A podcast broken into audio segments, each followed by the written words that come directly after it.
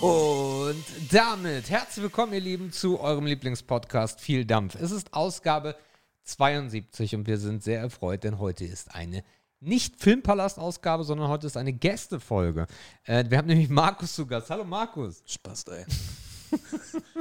Was geht? Schönen guten Abend. Guten Ähm, Tag. Ja, 20.37 Uhr. Heute mal nicht auf der Loggia, Aber trotzdem bei mir. aber dennoch wieder. naja, weißt du, wenn die Woche so voll ist, das mit dem Mikrofon. ja, ja. Also, das verschiebt sich noch ein bisschen, glaube Ja, ich. ja, ja. Ich habe auch gar keinen Bock auf diese Scheiße, ey. Ich bin so froh, wenn ich das nicht anfassen muss.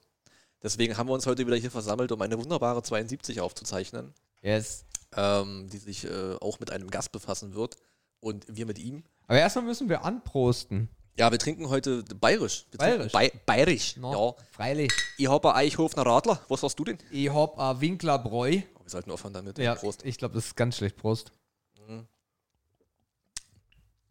Ja. Also helles mit Zitrone ist nochmal eine andere meins ist Spur. süß. Ui. Ja, meins ist auch süß. Uiuiui. Äh, das ist nämlich äh, powered beim lieben Nudel. Also es gibt ja immer diese Internetnamen. Also beim Florian. Florian, mein Lieber, vielen Dank für diese äh, liebe Gabe. Der war nämlich bei uns und äh, das ist von Rewe. Also es ist relativ untypisch. Also hier jedenfalls äh, im Osten. Ich habe es auch sonst noch nirgendwo gesehen. Aber da gibt es wirklich so Sechserträger, Radler oder normales Bier. Und dann ist dann Craft-Bier drin und irgendein äh, Ach, du, mein, du meinst einen gemischten Sechserträger. Genau. Ja Genau. gut, das kennt man hier ja zum Beispiel. Was heißt hier? aber vom, regional. vom Störtebeker zum Beispiel. Die kriegst du ja auch immer gemischt im Sechser. Ja, das stimmt. Ja. Aber hier ist es wirklich drei verschiedene Brauereien, die dann äh, dort ihr Bier reingeben und das kannst du dann da einfach in Bayern anscheinend im äh, Rewe kaufen. Sieht man auch direkt an der Flaschengröße. An der Form meinst du, ne? Die gibt es erst, erstmal die Form und zweitens gibt es die auch immer nur im halben Liter. Das ist ja auch ordentlich. Ja. Also auf dich, Florian. Mhm. Ja, was gibt's Oh, denn eigentlich Neues diese Woche? süß. Sebastian, haben wir was? Ähm, ja, der Flo war bei mir. Äh, mit dem Flo für euch da draußen fahre ich jede Woche äh, Racing. Der kommt aus äh, Bayern und der war in Berlin ähm, bei, bei Familie oder Freunden und hat dann hier auf dem Rückweg nochmal reingeschaut. Das ist halt immer so abstrus, wenn du jemanden noch nie gesehen hast, aber du kennst ihn halt und äh, kriegst dann mal ein Gesicht dazu. Äh, das wäre sehr angenehm. Er war so auf der Ich wollte gerade fragen, und warst du enttäuscht, oder? da er ein Kerl ist, war es mir relativ egal. Ähm, nee, der war hier so eine, eine Stunde, anderthalb, hat mal kurz pausiert seine Tour und ist danach nochmal irgendwie drei Stunden weitergebrettert nach Bayern. Das war äh, sehr angenehm, das war cool. Ansonsten äh, bin ich wieder mit dem Fahrrad unterwegs gewesen, äh, habe das mal wieder ein bisschen entstaubt und war mal meine Touren wieder hier. Ich heute auf Abgefahren. Instagram zufällig gesehen, ja. Ja, War doch heute. war auch heute, ja. Ja, Wetter war ja auch ideal diese Woche. Wetter war äh, sehr geil. Äh, man merkt aber, wie man einfach rauskommt aus der Nummer. Also das ist halt ätzend, ne? Wenn du mal so ein paar Monate pausierst, dann ist gleich irgendwie wieder doof. paar Monate. War das so lang? Also jedenfalls in der Frequenz, wie ich es gemacht habe, ja. Es Okay. war immer mal wieder, ja. Mhm. Ähm, aber das war auf jeden Fall jetzt nicht so enorm, wie es am Anfang war mit den 1000 Kilometern. Und das äh, will ich jetzt wieder ändern, aber das Wetter wird ja auch wieder dementsprechend, dass man auch mal draußen dann wieder fahren kann. Ich bin halt nicht der 30 Grad Fahrradfahrer. Mhm. Ich gehe da kaputt. Das ist nichts für mich. Es soll nächste Woche wieder 30 Grad werden. Ja. Also reden wir erst übernächste Woche wieder über das Fahrradfahren wahrscheinlich. Äh, ja, das ist so das, was die Woche passiert ist. Ansonsten glaube ich, außer, nö, es war, es war eigentlich gar nichts. Ja. Wir haben heute Gyros gegessen. Mhm. Gyros mit äh, mediterranem Reis und mit Sauerkraut, äh, mit Krautsalat und mh, das war sehr lecker. Äh, aber ansonsten, wenn das schon mal ein Highlight der Woche war, ähm, äh, dann äh, könnt ihr euch da draußen vorstellen. Nee, es war, es war eine unspektakuläre Woche für alle, die WoW spielen. Ich kann jetzt fliegen, zum ersten Mal in einem Add-on. Ich kann fliegen, also es muss dir nicht sagen, ist auch nicht wichtig. Äh, mit 34 auch ein bisschen schwierig zu verkaufen. Dass man sich Ja. darüber freut, ich weiß. Aber ich freue mich darüber. Von daher, dass es passiert. Ansonsten gar nichts. Es ist stinkt. Na, langweilig nicht, aber es ist halt nicht viel passiert. Ich muss sagen, bei mir aber auch nicht. Also ich habe heute, Stich Donnerstag, das zweite Mal die Wohnung verlassen, um hierher zu fahren. Ich war Montag, ein, nee, stimmt nicht, ich war Montag einkaufen Okay. und Dienstagabend war ich eine Runde spazieren tatsächlich. äh, um 23 Uhr oder so, weil ich dachte, boah, ey, hast dich gar nicht bewegt heute. Ich habe mich so oll gefühlt. Und ich dachte, du bist eigentlich auch noch viel zu wach, um jetzt ins Bett zu gehen. Boah, ist das süß, ey. Ja, das, da hast du, ja, das ist wirklich süß. Aber dann hast du auch wieder diese Unruhe beim Pennen, ne? Dann bist Ja. du so hibbelig und dann musst du noch was gucken und noch eine Stunde rum, dass du dich da so halb in den Schlaf prügelst. Ja. Ich einfach mal eine Runde rumspaziert. Einfach häufiger masturbieren, Markus. Ja, gut. ähm, ja, aber wenn die Palme einmal blutet, dann wird es halt auch schwierig. Stimmt. Na, da musst du auch aufhören. Wenn du Dann, Penatencreme nehmen musst, ist doof. ja, die wird doch schnell klumpig. Also die, die wirft schnell diese Kügelchen oder diese, diese kleinen Würmer, die sich dadurch Reibung und Hitze so erzeugen, weißt du? Also als würdest du mit dem Anfänger sprechen, weißt du? Ähm, das kann ich nicht empfehlen. Ähm, aber ich habe da auch keine weiteren Tipps zu. Mir war gerade ein bisschen kotzig. bin der, also der, der natürliche Typ. Ähm. ja, Leute, ihr seht, es wird eine super Folge. Nee, sonst ist aber die Woche auch nichts passiert. Das Einzige, was sich heute noch ergeben hat, kurz bevor ich hierher gefahren bin, hat mich der Malermeister angerufen. Der kommt sich jetzt nächste Woche Freitag wie geil. meinen Riss in der Wand mal ankicken.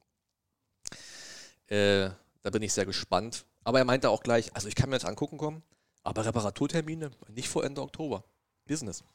Also Handwerk ist gefragt, weißt du Ja, Bescheid? ja, ja. Bei dem rollt der Rubel, glaube Du ich, musst, du ordentlich. musst auch dein Erstgeborenes dem Handwerker ver, äh, vermachen, äh, dass er überhaupt vorbeikommt. Ja, die vielleicht finde ich irgendwo noch eins. Also, also Handwerker ist wirklich äh, schwierig. Ja. Ja. Nee, sonst ist die Woche, glaube ich, auch wirklich gar nichts passiert. Also, ich kann da keine Highlights irgendwie ausmachen. Das Highlight ist die heutige Aufzeichnung, denn wir haben einen wunderbaren Gast. Genau, und den lassen wir mal aus seinem Käfig raus äh, und sagen: Hallo Hendrik. Einen wundervollen guten Abend. Na moin. Hi. Ähm, wir sind wieder in so einer Situation, Markus, ähm, wo ich unseren Gast wesentlich besser kenne als wie du. Das hast du noch nie gegeben. Das ist ja was ganz Das Neues. gab es noch nie. Äh, von daher wirst du das heute ein bisschen leiten müssen. Aber ich mache ein bisschen Einleitung. Ähm, Hendrik, äh, einigen da draußen aus dieser ominösen, äh, sich selbst zerstörenden Dampferblase, auch bekannt als Podmensch, äh, sicherlich bei Twitch in den ein oder anderen äh, Chat schon mal zu lesen gewesen. Und äh, ich bezeichne ihn als sehr guten Freund. Und wir haben spontanerweise, weil Hendrik ein sehr unnormales Hobby hat, würde ich fast behaupten. Also jetzt kommt nicht irgendwas mit Latex und Met, da müsst ihr euch keine Sorgen machen. Ich wollte gerade sagen, ob er vielleicht noch Tipps hat. Mit der Creme. Ähm, haben wir uns gesagt, dass, das könnte euch da draußen interessieren. Und ähm, von daher haben wir Hendrik eingeladen. Ähm, Hendrik, vielleicht ist es total schwierig, nicht Potti zu sagen, aber ich kriege das hin. Ähm, Hendrik, vielleicht magst du mal in der Ausführlichkeit, wie du es selber möchtest, dich den Leuten da draußen vorstellen. Sehr gerne. Ähm, vielleicht ähm, vorweg, ähm, kein Lederlatex, ja, stimmt. Ähm, obwohl manchmal auch Bondage-Tapes. Ähm, und zwar geht es ähm, bei mir, also bei meinem größten Hobby, ums Brettspielen. Jetzt mag sich vielleicht auch der andere fragen, wieso Bondage-Tape? Naja, also es ist nun mal die beste Variante, auch Karten zusammenzuhalten und die ordentlich in, im Kartenstapel zu verstauen. Also du meinst Gaffer-Tape. Nein, ich meinte Bondage-Tape. Was ist der Unterschied zwischen Gaffer und Bondage? Das eine klebt, das andere nicht, oder? Naja, ich bin da Bondage- raus. Ich habe da keine Ahnung. Ja, jetzt tu nicht so. Ich hab da keine Ja, Ahnung von. SDE, Abo so mal ein bisschen da. verkloppen ist okay, aber so dieses ganze Zusatzgedöns, nee. Naja, also Bondage Tape ist halt ein Kunststoff, der keine Weichmacher enthält Okay. und ähm, der klebt nur auf sich selber. Das heißt, ähm, du hast kein Problem, dass er irgendwie zerbröselt oder die Karten angreift oder so. Okay. Ja. Okay. Bondage Tape. Okay. Also, liebe Brettspieler da draußen, äh, solltet ihr noch nach einem grandiosen Tipp suchen für Karten oder sonstiges Material, Bondage Tape. Drei Minuten da, erster Lifehack rausgehauen. Okay, gut. Zu deiner Person. meiner Person. Ja, ich komme aus dem wunderschönen Ruhrgebiet, ähm, wie vielleicht auch schon äh, der Name vermuten lässt. Ähm, bin hier groß geworden, aufgewachsen und will hier eigentlich auch gar nicht weg. Und ähm, ja, bin eigentlich von der, von der Seele her tatsächlich ähm, ordentliches Ruhrpottkind. Wie alt bist du? Wo genau aus dem Ruhrpott kommst du her? Ich bin ähm, leider schon 32. Ich wünschte, es wäre anders. Warum? Ähm, naja, bisschen jünger. Äh, Schadet ja nicht, ne? Also ein Hm. bisschen mehr Lebenszeit. Das stimmt, ja. Ne? Da freut man sich drüber. Und genau genommen komme ich aus äh, Bochum. Bin also nicht nur ein Ruhrpottkind, sondern auch ein Bochumer Jung. Ja. Du hast gerade gesagt, du, du bist so mit Leib und Seele oder mit Herz und Seele so, so, so, so Pottkind, ne? Also ich, mhm. ich bin ja ein Ossi, ne? Ich habe davon ja keine Ahnung. Aber welche Charakterzüge sprechen denn dafür, dass du dich genau da einordnest? Oder woran erkennt man denn genau mhm. diese Leute, die von diesem Schlag sind? Also, wir sind schon so ein bisschen besonders im, im Ruhrgebiet. Wir sind ähm, grundsätzlich sehr offen, was aber auch damit zusammenhängt, dass wir relativ früh geschichtlich auch hier ähm, Einwanderung miterlebt haben, ähm, über Italien, über Polen und ähm, sind da eigentlich sehr offen, ähm, sind aber auch so ein bisschen, na, wir haben so einen sehr speziellen Humor. Also bei uns ist es so, da sagt man eigentlich, hast du für dein Gegenüber kein, kein Schimpfwort mehr übrig, dann ist alles zu spät. Ja, also so, so ist unser Humor irgendwie aufgesetzt. Ähm, ja, die Sprache, ähm, naja, einige würden sagen, es ist ein bisschen assi. ähm, ja, also für mich geht auch immer so das Herz auf, wenn ich so, so ein richtig aus so ein richtiges Dat und Watt höre und Kanze und Machse. Ja, das ist einfach so drin, damit ist man groß geworden und das ist so ein, so ein Gefühl auch irgendwo von Heimat. Also würdest du auch sagen, dass ihr das Herz so auf der Zunge tragt, weil du meintest sehr offen und vielleicht auch ein bisschen lauter und so weiter? Schon, schon. Ähm, wir sind auch manchmal ein bisschen, ein bisschen derber. Mhm. Ähm, ja. Und, und ähm, der, Humor ist dann wahrscheinlich eher ein bisschen dunkler oder äh, wie kann ich mir das vorstellen? Weil du meinst, es ist auch ein bisschen spezieller derber. daher. Der, der, ja, auf jeden Fall derber. Also, weiß ich nicht, ähm, eine Currywurst kann auch schon mal als äh, blutiger Schweinepimmel betitelt werden. Ähm, so Sachen.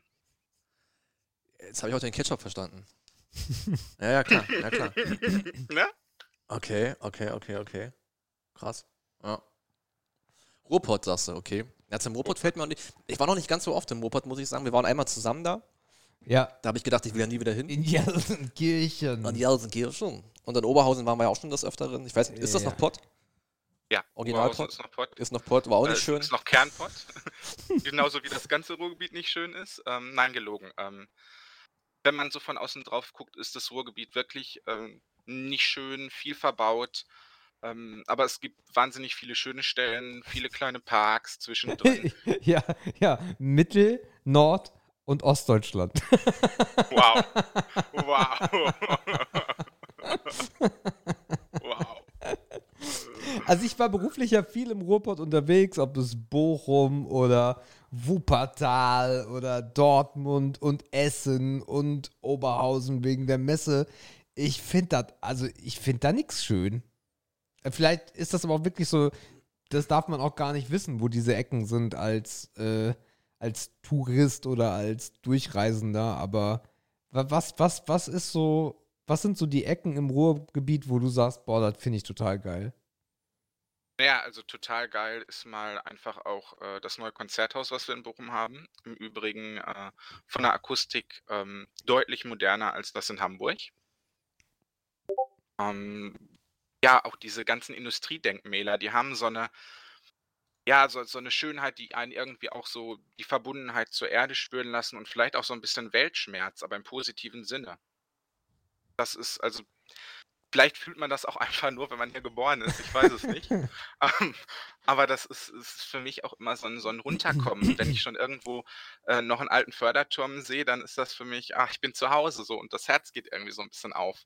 Okay. Ähm, ja. Ja. Ich habe neulich, äh, als der Roman hier war, habe ich so ein bisschen probiert, auch mehr über ihn herauszufinden und habe mir da total ausgebuffte Fragen aufgeschrieben und so habe ich jetzt natürlich nicht gemacht. Ähm, aber ich habe sowas ähnliches gefragt, wie, wie, was ist denn die Eigenschaft, die deine Mutter bei dir am wenigsten mag? Meine nicht vorhandene Ordentlichkeit. Okay. Ich bin eher so Typ ähm, Genie beherrscht das Chaos. Mhm. Ähm, da bringe ich sie dann auch vielleicht mal so ein bisschen mit zur Weißglut, wenn ich irgendwas suchen muss, erst noch. Ja. Das heißt, wenn sie zum Kaffee eingeladen ist, dann kriegt sie erstmal einen Schock und sagt, was hast du da wieder gemacht, Junge? Nö, das nicht, aber ähm, naja, also Schreibtisch ist eigentlich für mich aufgeräumt, wenn man nur noch Mauspad sieht und die restlichen Zettel daneben irgendwie liegen. So. Ich weiß dann halt überall, wo alles liegt, ne? So. Mhm. Also ich kann damit nicht viel anfangen. Es gibt ja solche Leute, die haben dann so auf dem Schreibtisch so diese, diese Einlagefächer stehen und Schubkästen und so, wo sie dann Ja. alles ordentlich einsortieren. Oh, da würde ich kirre werden. Ich würde diese Schubladen erstmal rausreißen. Das ist so, das ist so Organizing auf Zwang, ne? Damit man sich dazu zwingt, irgendwas hinzulegen, wo es irgendwo nach Struktur aussieht, aber am Ende findest du halt dann dennoch nichts wieder. Weil auch im Organizer liegen die Blätter ja übereinander. Das ist richtig, Du ja. kannst es dann zwar noch außen beschriften, aber irgendwann füllt es sich ja eh von ganz allein. Aber es gibt ja Ja. auch Menschen, die das äh, erstrebsam finden, aber in diesem Chaos dann sehr unglücklich sind. Du bist aber in deinem Chaos der König und sagst, das ist genauso cool. Total. Also, wenn ich jetzt auch irgendwie aufgeräumte Schreibtische sehe oder so, auch so Wohnzimmertische, wo nicht eine, eine Zeitschrift drauf liegt, da denke ich mir immer so, ja, schön, aber wohnen möchte ich da nicht. Was sind diese Zeitschriften? Was sind das für Tische? Sind das Fliesentische oder? In Gelsenkirchen bestimmt. Dann stehen die auch noch vor Gelsenkirchener Barockwänden. Ähm, Oha. ähm, also für mich, was ich so lese, Gerne. ähm, bei mir ist es natürlich, wie sollte es anders sein, die Spielbox. Ähm, eigentlich die deutsche äh, Zeitschrift, wenn es um Brettspielen geht. Die Business Punk, finde ich, ist, ist eine gan grandiose Zeitschrift. Die lese ich sehr gerne. Kennst du die, Markus? Die Business Punk kenne ich nicht, nein. Ah, okay. Muss man die kennen? Ja, Okay. die ist gut. Ist so, Was, was, ist so- was kann die? ist so ein bisschen, ich sag mal so, der kleinere, jüngere, modernere, hippere Ableger von der Kapital. Ja. Dann kann ich mir was unter vorstellen. Okay. Mhm, mhm. Auch so ein bisschen mit Lifehacks und so ein bisschen auf jünger gemacht und gibt es seit ein paar Jahren schon. Also die ist gar nicht so jung mehr, äh, aber ist ein cooles Magazin auf jeden Fall. Okay. Was wäre, wenn wir jetzt deinen besten Freund fragen würden, was deine beste Eigenschaft ist? Was glaubst du, was sagt er uns? Ich. Das ist so eine Frage, ne, die hasse ich. Du hast voll ins Schwarze getroffen, weil ich mag es überhaupt gar nicht von mir positiv zu reden. Ähm, ich, Ah ja. also Eig Eigenlob, so finde ich, stinkt total. Ähm, Ist aber kein Eigenlob. ja, doch schon so ein bisschen. Aber da fängt es bei mir an. So, Okay. Wo ich denke, so, das stinkt mir schon. Ähm, so, entweder, entweder machst du mich oder machst du mich nicht und gut ist. So. Ähm, aber wenn ich drüber nachdenke, vielleicht, dass ich ähm, äh, treue Seele bin. Dass, Mhm. dass man. Also ich bin so ein Typ, äh, wenn mir wer wichtig ist, dann kann er auch nachts um 6 Uhr auch noch anrufen und sagen, ähm, hier, äh, äh, ba- ba- äh, äh, ab. Ne, dann, ja, dann steige ich halt ins Auto, ne? Ich wollte gerade sagen, das ist auf jeden Fall der Geheimcode für Hol mich ab. ja, Direkt genau, erkannt. Standort noch halb auf WhatsApp geschickt, so mit einem halben Auge Genau. so. Richtig, genau, Läuft. genau. Ah, muss man haben, die Leute. Muss man haben. Genau. Okay. Was beschäftigt dich sonst so aktuell? Also über das Brettspiele spielen äh, reden wir ja gleich noch, aber hast du sonst noch Themen, die dich aktuell so umtreiben? Also ob das jetzt in deinem Alltag ist oder in deiner Zukunft oder in deiner Vergangenheit. Gibt es da irgendwas, was dich aktuell arg beschäftigt? Also jetzt Corona ausgeschlossen, weil darüber reden wir jetzt wieder Woche. ähm, was, was mich schon beschäftigt ist, ähm, also jetzt aktuell auch, weil wir haben hier ähm, im Moment Lokalwahlen demnächst. Okay. Und ähm, das beschäftigt mich schon. Aber nicht so, also nicht so beschäftigen im Sinne von, ähm, macht mich irgendwie schlaflos. Ähm, sondern weil ich ganz gerne hätte, wir haben hier halt im Ruhrgebiet auch ein paar richtig gute Oberbürgermeister, Mhm. ähm, die die Region einfach auch wieder vorangebracht haben. Und ich es schade fände, wenn die jetzt aufgrund von Bundespolitik ähm, hier ihren, ihren Status verlieren würden und abgewählt werden würden und auch ähm, ja mit dem, was im Moment so ähm, ja an Meinungen so im Internet zu lesen ist. Okay. Was sind denn Themen, die dir eine schlaflose, die dir eine schlaflose Nacht bereiten könnten? Weil du meintest, das Thema ist jetzt, da kannst du immer noch ruhig bei pennen, aber was wäre denn, ja, was würde dir denn dann schon eine, eine schlaflose Nacht bescheren an Themen? Gibt's da was? Ja, wenig, aber alles, was so, was so Familie und Freunde betrifft. Also wenn da irgendwas äh, richtig im Argen liegt, ähm, dann bin ich jemand, der auch richtig mitfühlt und äh, versucht da irgendwie zu helfen und vielleicht auch sich manchmal ein Stück zu weit einbringt. Okay. Ähm, Hast du Geschwister? Ja. Also Ja, ein Bruder. größere Familie oder so eher so Klassiker? na, eher so Klassiker, ähm, weil ich aber mich auch von einem Teil meiner Familie äh, verabschiedet habe. Mhm. Also nicht weil tot, sondern weil möchte ich mir nicht mehr antun. Das, ich Ah. wollte gerade sagen, das, das klang gerade schon sehr freiwillig, kann man dazu sagen. So ja, wie, ja, so wie es, es war sehr tot. freiwillig. So wie es war sehr tot. freiwillig. Mhm, mhm. So, so wie tot trifft es gut, ja. Mhm. Ähm, dadurch ist sie natürlich relativ klein geworden. Okay. Ähm, aber wenn da irgendwas ist, das äh, wird mir schon arg an die Nieren gehen. Okay. Ja, mir fällt mir jetzt auch nicht ein, was ich dir noch Cooles fragen könnte. Ich versuche immer noch irgendwas zu finden, was dich so ein bisschen stichelt. Jetzt weiß ich ja, wo ich hintreffen kann, aber das hebe ich vielleicht noch ein bisschen auf. Du doch was, Sebastian. Ja, es ist immer ein bisschen schwierig bei Potti. Also die Eigenschaft, äh, das hätte ich, das hätte ich jetzt Schwarze getroffen. Äh, dieses Potti ist einfach eine, äh, ich, ich bleib da einfach bei, sonst wird es schwierig für mich. Ähm, ist einfach eine sehr, sehr, sehr, also hätte ich so unterschrieben, sehr loyale, sehr äh, emotionale Person, die, die, wenn, wenn sie, wenn sie einmal da ist und du sie nicht zu sehr ärgerst, auch nicht mehr gehst. Äh, das finde ich immer eine sehr schöne Charaktereigenschaft. Darum sitzt ja auch dieser Markus hier und ich nehme mit ihm einen Podcast auf. Ähm, Und du ich. kriegst ihn nicht los. Nein. Und ich will sein Mikrofon fixen, damit er nicht mehr vorbeikommt. Und jede Woche. Nee, ähm, aber ansonsten weiß ich nicht. Ähm, So Lügner. Ach, glaubt ihm kein Wort. ach ja. Ähm, nö. Ansonsten würde ich sagen, lass uns ins Brett gehen. Äh, oder vielleicht du noch irgendwas, Potti? Irgendwas, was wir über dich vergessen haben zu quatschen? Nö, ich glaube, äh, man, also ich hoffe, die Leute haben so einen groben Einblick davon bekommen, wer ich so bin, was ich so, äh, ja, mache, tue. Vielleicht sollten wir Ehre oder Schmutz vorziehen, weil du hast ja den letzten Begriff, wo Ja, wir ins Bett, ja. ins, ins Bett gehen.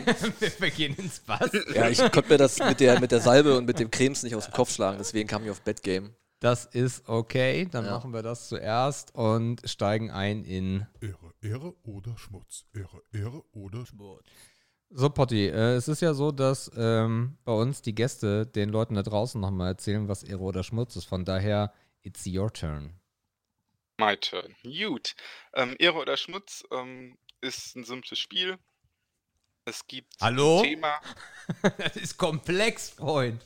das ist richtig komplex. Sag mal, ich, ich zeig dir mal gleich, was komplex ist. Ähm, also dieses wunderkomplexe äh, Spiel ähm, beruht darauf, dass man sich irgendein wirklich tiefes Thema raussucht und dann aber So. noch Ehre oder Schmutz sagen darf. Genau. Das ist richtig. Und damit beginnen wir mit Begriff 1 und der lautet, wir starten mal ein bisschen entspannter. Apple Pay, Google Pay. Für mich absolute Ehre. Nutzt du das täglich oder, oder hast du damit das angefangen oder hat das mit dem Endgerät zu tun oder wie bist du da rangekommen? Also, ich bin ja einer von dieser äh, Apple-Generation. Mhm. Ähm, und ähm, naja, also erstmal mussten wir ja viel länger drauf warten als die Google-Jünger. Mhm. Und ähm, naja, es ist einfach einfach. Ne? Also erstmal hasse ich es überhaupt, irgendwas in den Taschen, in der Hosentasche zu haben. Und dann mit, mit Bargeld auch noch. Dann hat man auch noch so ein dickes, fettes Portemonnaie, weil man dann diese ganzen vielen äh, Münzen irgendwie einsortieren muss. Und dann stehst du da irgendwie und dann, ach, dann willst du aber auch nicht aussortieren und dann hast du die ganze Scheiße an Kleingeld zu Hause liegen. Nee, nee. Also digi digitales Bezahlen auf jeden Fall Ehre. Okay. Äh, du machst es selber schon und seit Ja, wann? ja.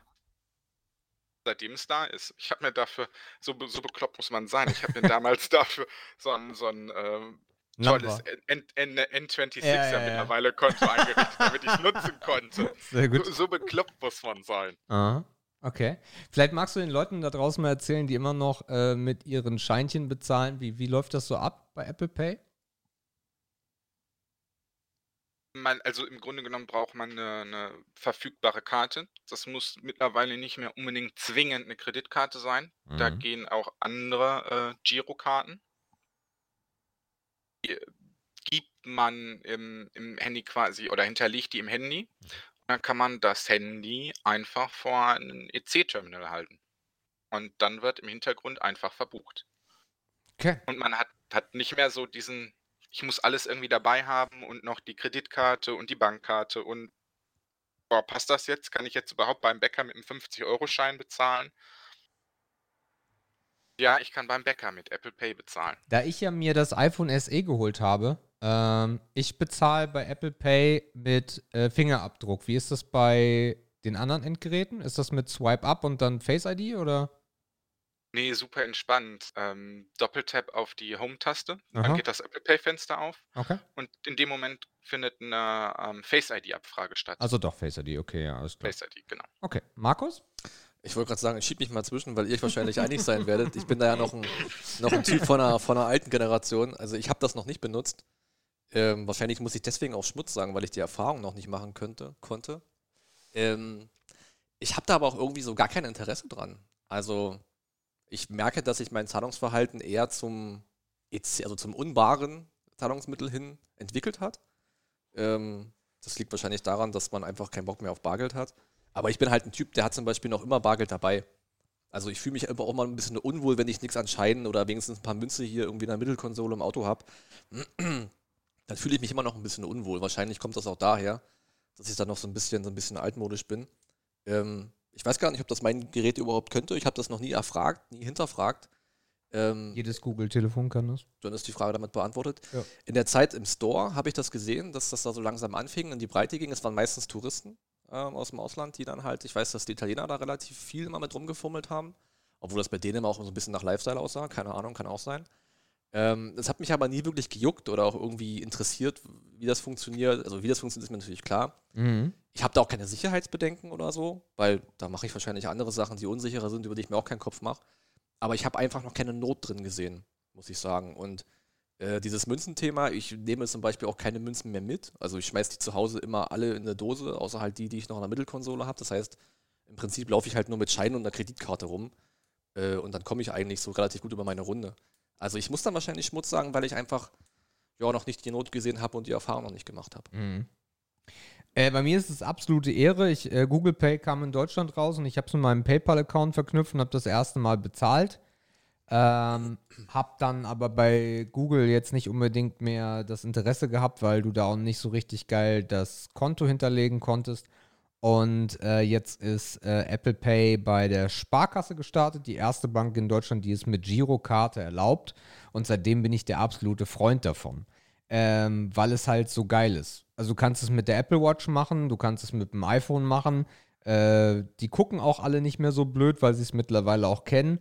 Äh, besonders das kontaktlose Bezahlen, es ist immer noch ein bisschen geiler, als wenn du deine Karte da rauspulen musst, nimmst das Handy, Fingerabdruck oder Face ID und zack, bezahlst du. Bei der Apple Watch musst du zum Beispiel gar nichts mehr machen, weil die halt deinen Puls als äh, Signalgeber hat, dass du es auch wirklich bist. Ähm, aber, äh, Hendrik, wenn du mir zustimmen magst, ich finde, dass das Bezahlen mit Apple Pay noch ein bisschen einfacher über die Schulter geht, als äh, mit einer Karte zahlen. Ja, natürlich. Also klar. Ähm, Al- Also im negativen Sinne einfacher. Also man sagt der EC-Karte ja in den letzten 20 Jahren nach, dass man dadurch einfacher Geld ausgibt, weil wenn du 100 Euro in der Tasche hast, hast du 100 Euro in der Tasche. Das habe ich nie so richtig unterschrieben. Ähm, ich finde aber, das, das Apple Pay-Ding ist immer noch so, oh ja, klick, das macht auch Spaß. so. ja. Oh, geil, ja, guck mal. Und dann kriegst du ja noch eine Mitteilung, das ist auch geil. Du kriegst von der Bank sofort die Mitteilung, dass, weiß ich nicht, McDonalds oder Burger King abgebucht haben. Äh, das hast du dann auch in deiner Historie stehen und sowas. Das ist halt auch noch ganz geil. Aber es ist halt, ich weiß nicht, es ist so ein bisschen lifestylisch und ich finde, es geht sehr leicht, ja, es geht sehr leicht über die, über die Hand im Endeffekt. Das heißt, du meinst, die Kontrolle ist wieder ein bisschen ungehemmter, Geld auszugeben. Ja. Ich glaube ja. Mm, mm. Also Okay. ja, verstehe ich, für mich nicht. Aber ich bin eh ein Typ, der alle, also spätestens jeden zweiten Tag auf sein Konto guckt. Ähm, aber ja, verstehe ich. Alleine schon dieses, wo man früher dann noch, äh, ich sag mal so 20 Euro im Portemonnaie hatte und gedacht hat, naja, fahre ich jetzt noch zum äh, Scheinautomat, weil ich äh, noch tanken muss und vielleicht auch noch was zu essen haben will. Mhm. Da ist man dann vielleicht nochmal nach Hause gefahren und hat sich die Schnitte Brot einfach gemacht, weil man keinen Bock mehr hatte, zum äh, Geldautomaten zu fahren. Mhm. Naja, aber das Handy hat man dabei, ne? Mhm. Dann gehe ich halt zu McDonalds und kaufe mir halt noch den Burger, ne? Ja. So. Aber an sich ist es halt sehr, sehr sicher. Ne? Es kann dir keiner deine, deine Geheimnummer abnehmen. Das ist halt geil. Ne? Es gibt nämlich keine PIN mehr. Ähm, und du bist halt relativ safe. Natürlich kann dich auch jemand überfallen und dir die Waffe in den Rücken halten und sagen, du hältst jetzt deinen Finger da drauf. Ähm, ist aber relativ schwierig und zum Geld abheben kannst du es eh nicht nur benutzen. Von daher, ja. Ist ganz geil. Natürlich ist Deutschland wieder so ein bisschen Sonderstaat, wenn du, oder die Sparkasse besonders, weil Apple Pay geht auch online. Also du kannst dieses sichere Zahlen, diese sichere Zahlmethode auch im Internet benutzen. Ähm, das geht aber nur mit Kreditkarten aktuell. Ja, Perfekt. tja. Im Übrigen auch auf dem Mac, ne? Du kannst Apple Pay auch auf dem Mac nutzen. Richtig, aber die Sparkasse da auch nicht. Ja, das weiß ich. Genau. Das weiß ich. genau. Aber das hängt auch so ein bisschen mit unserem deutschen Bankensystem zusammen und dass die Sparkassen ja auch den Ländern gehören, ne? Exakt. Okay, dann, äh, das war jetzt noch ein bisschen, noch ein bisschen so sanft an der Oberfläche. Ne? Wir gehen jetzt mal eine Welle tiefer. Ähm, Hendrik, Potti, wie du willst, und reden über Komplimente. Vielleicht machen wir Schwierig. geben und nehmen, dann haben wir ein bisschen mehr Futter. Dann hast du vielleicht auch ein bisschen mehr, wo du dich da entlanghangeln kannst. Okay, dann, dann ist einfach, dann ist geben Ehre, bekommen Schmutz. Das hört man dann in der Tat von vielen Leuten. Warum glaubst du, ist das so?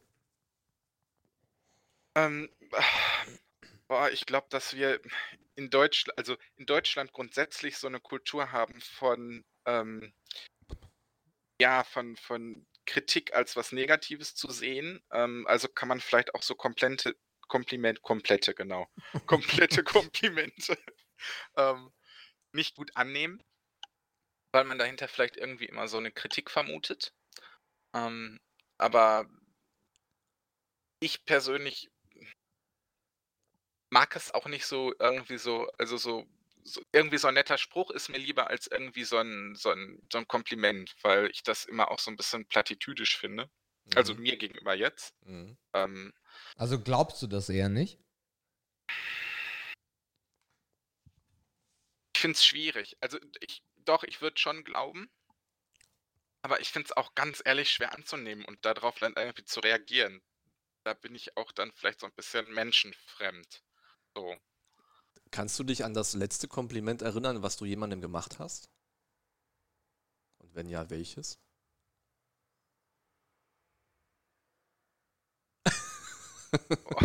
Also so richtig, so richtig Kompliment, so, ähm, Naja, das, was du als So in Kompliment Richtung- definierst, das muss ja nicht meine Definition sein.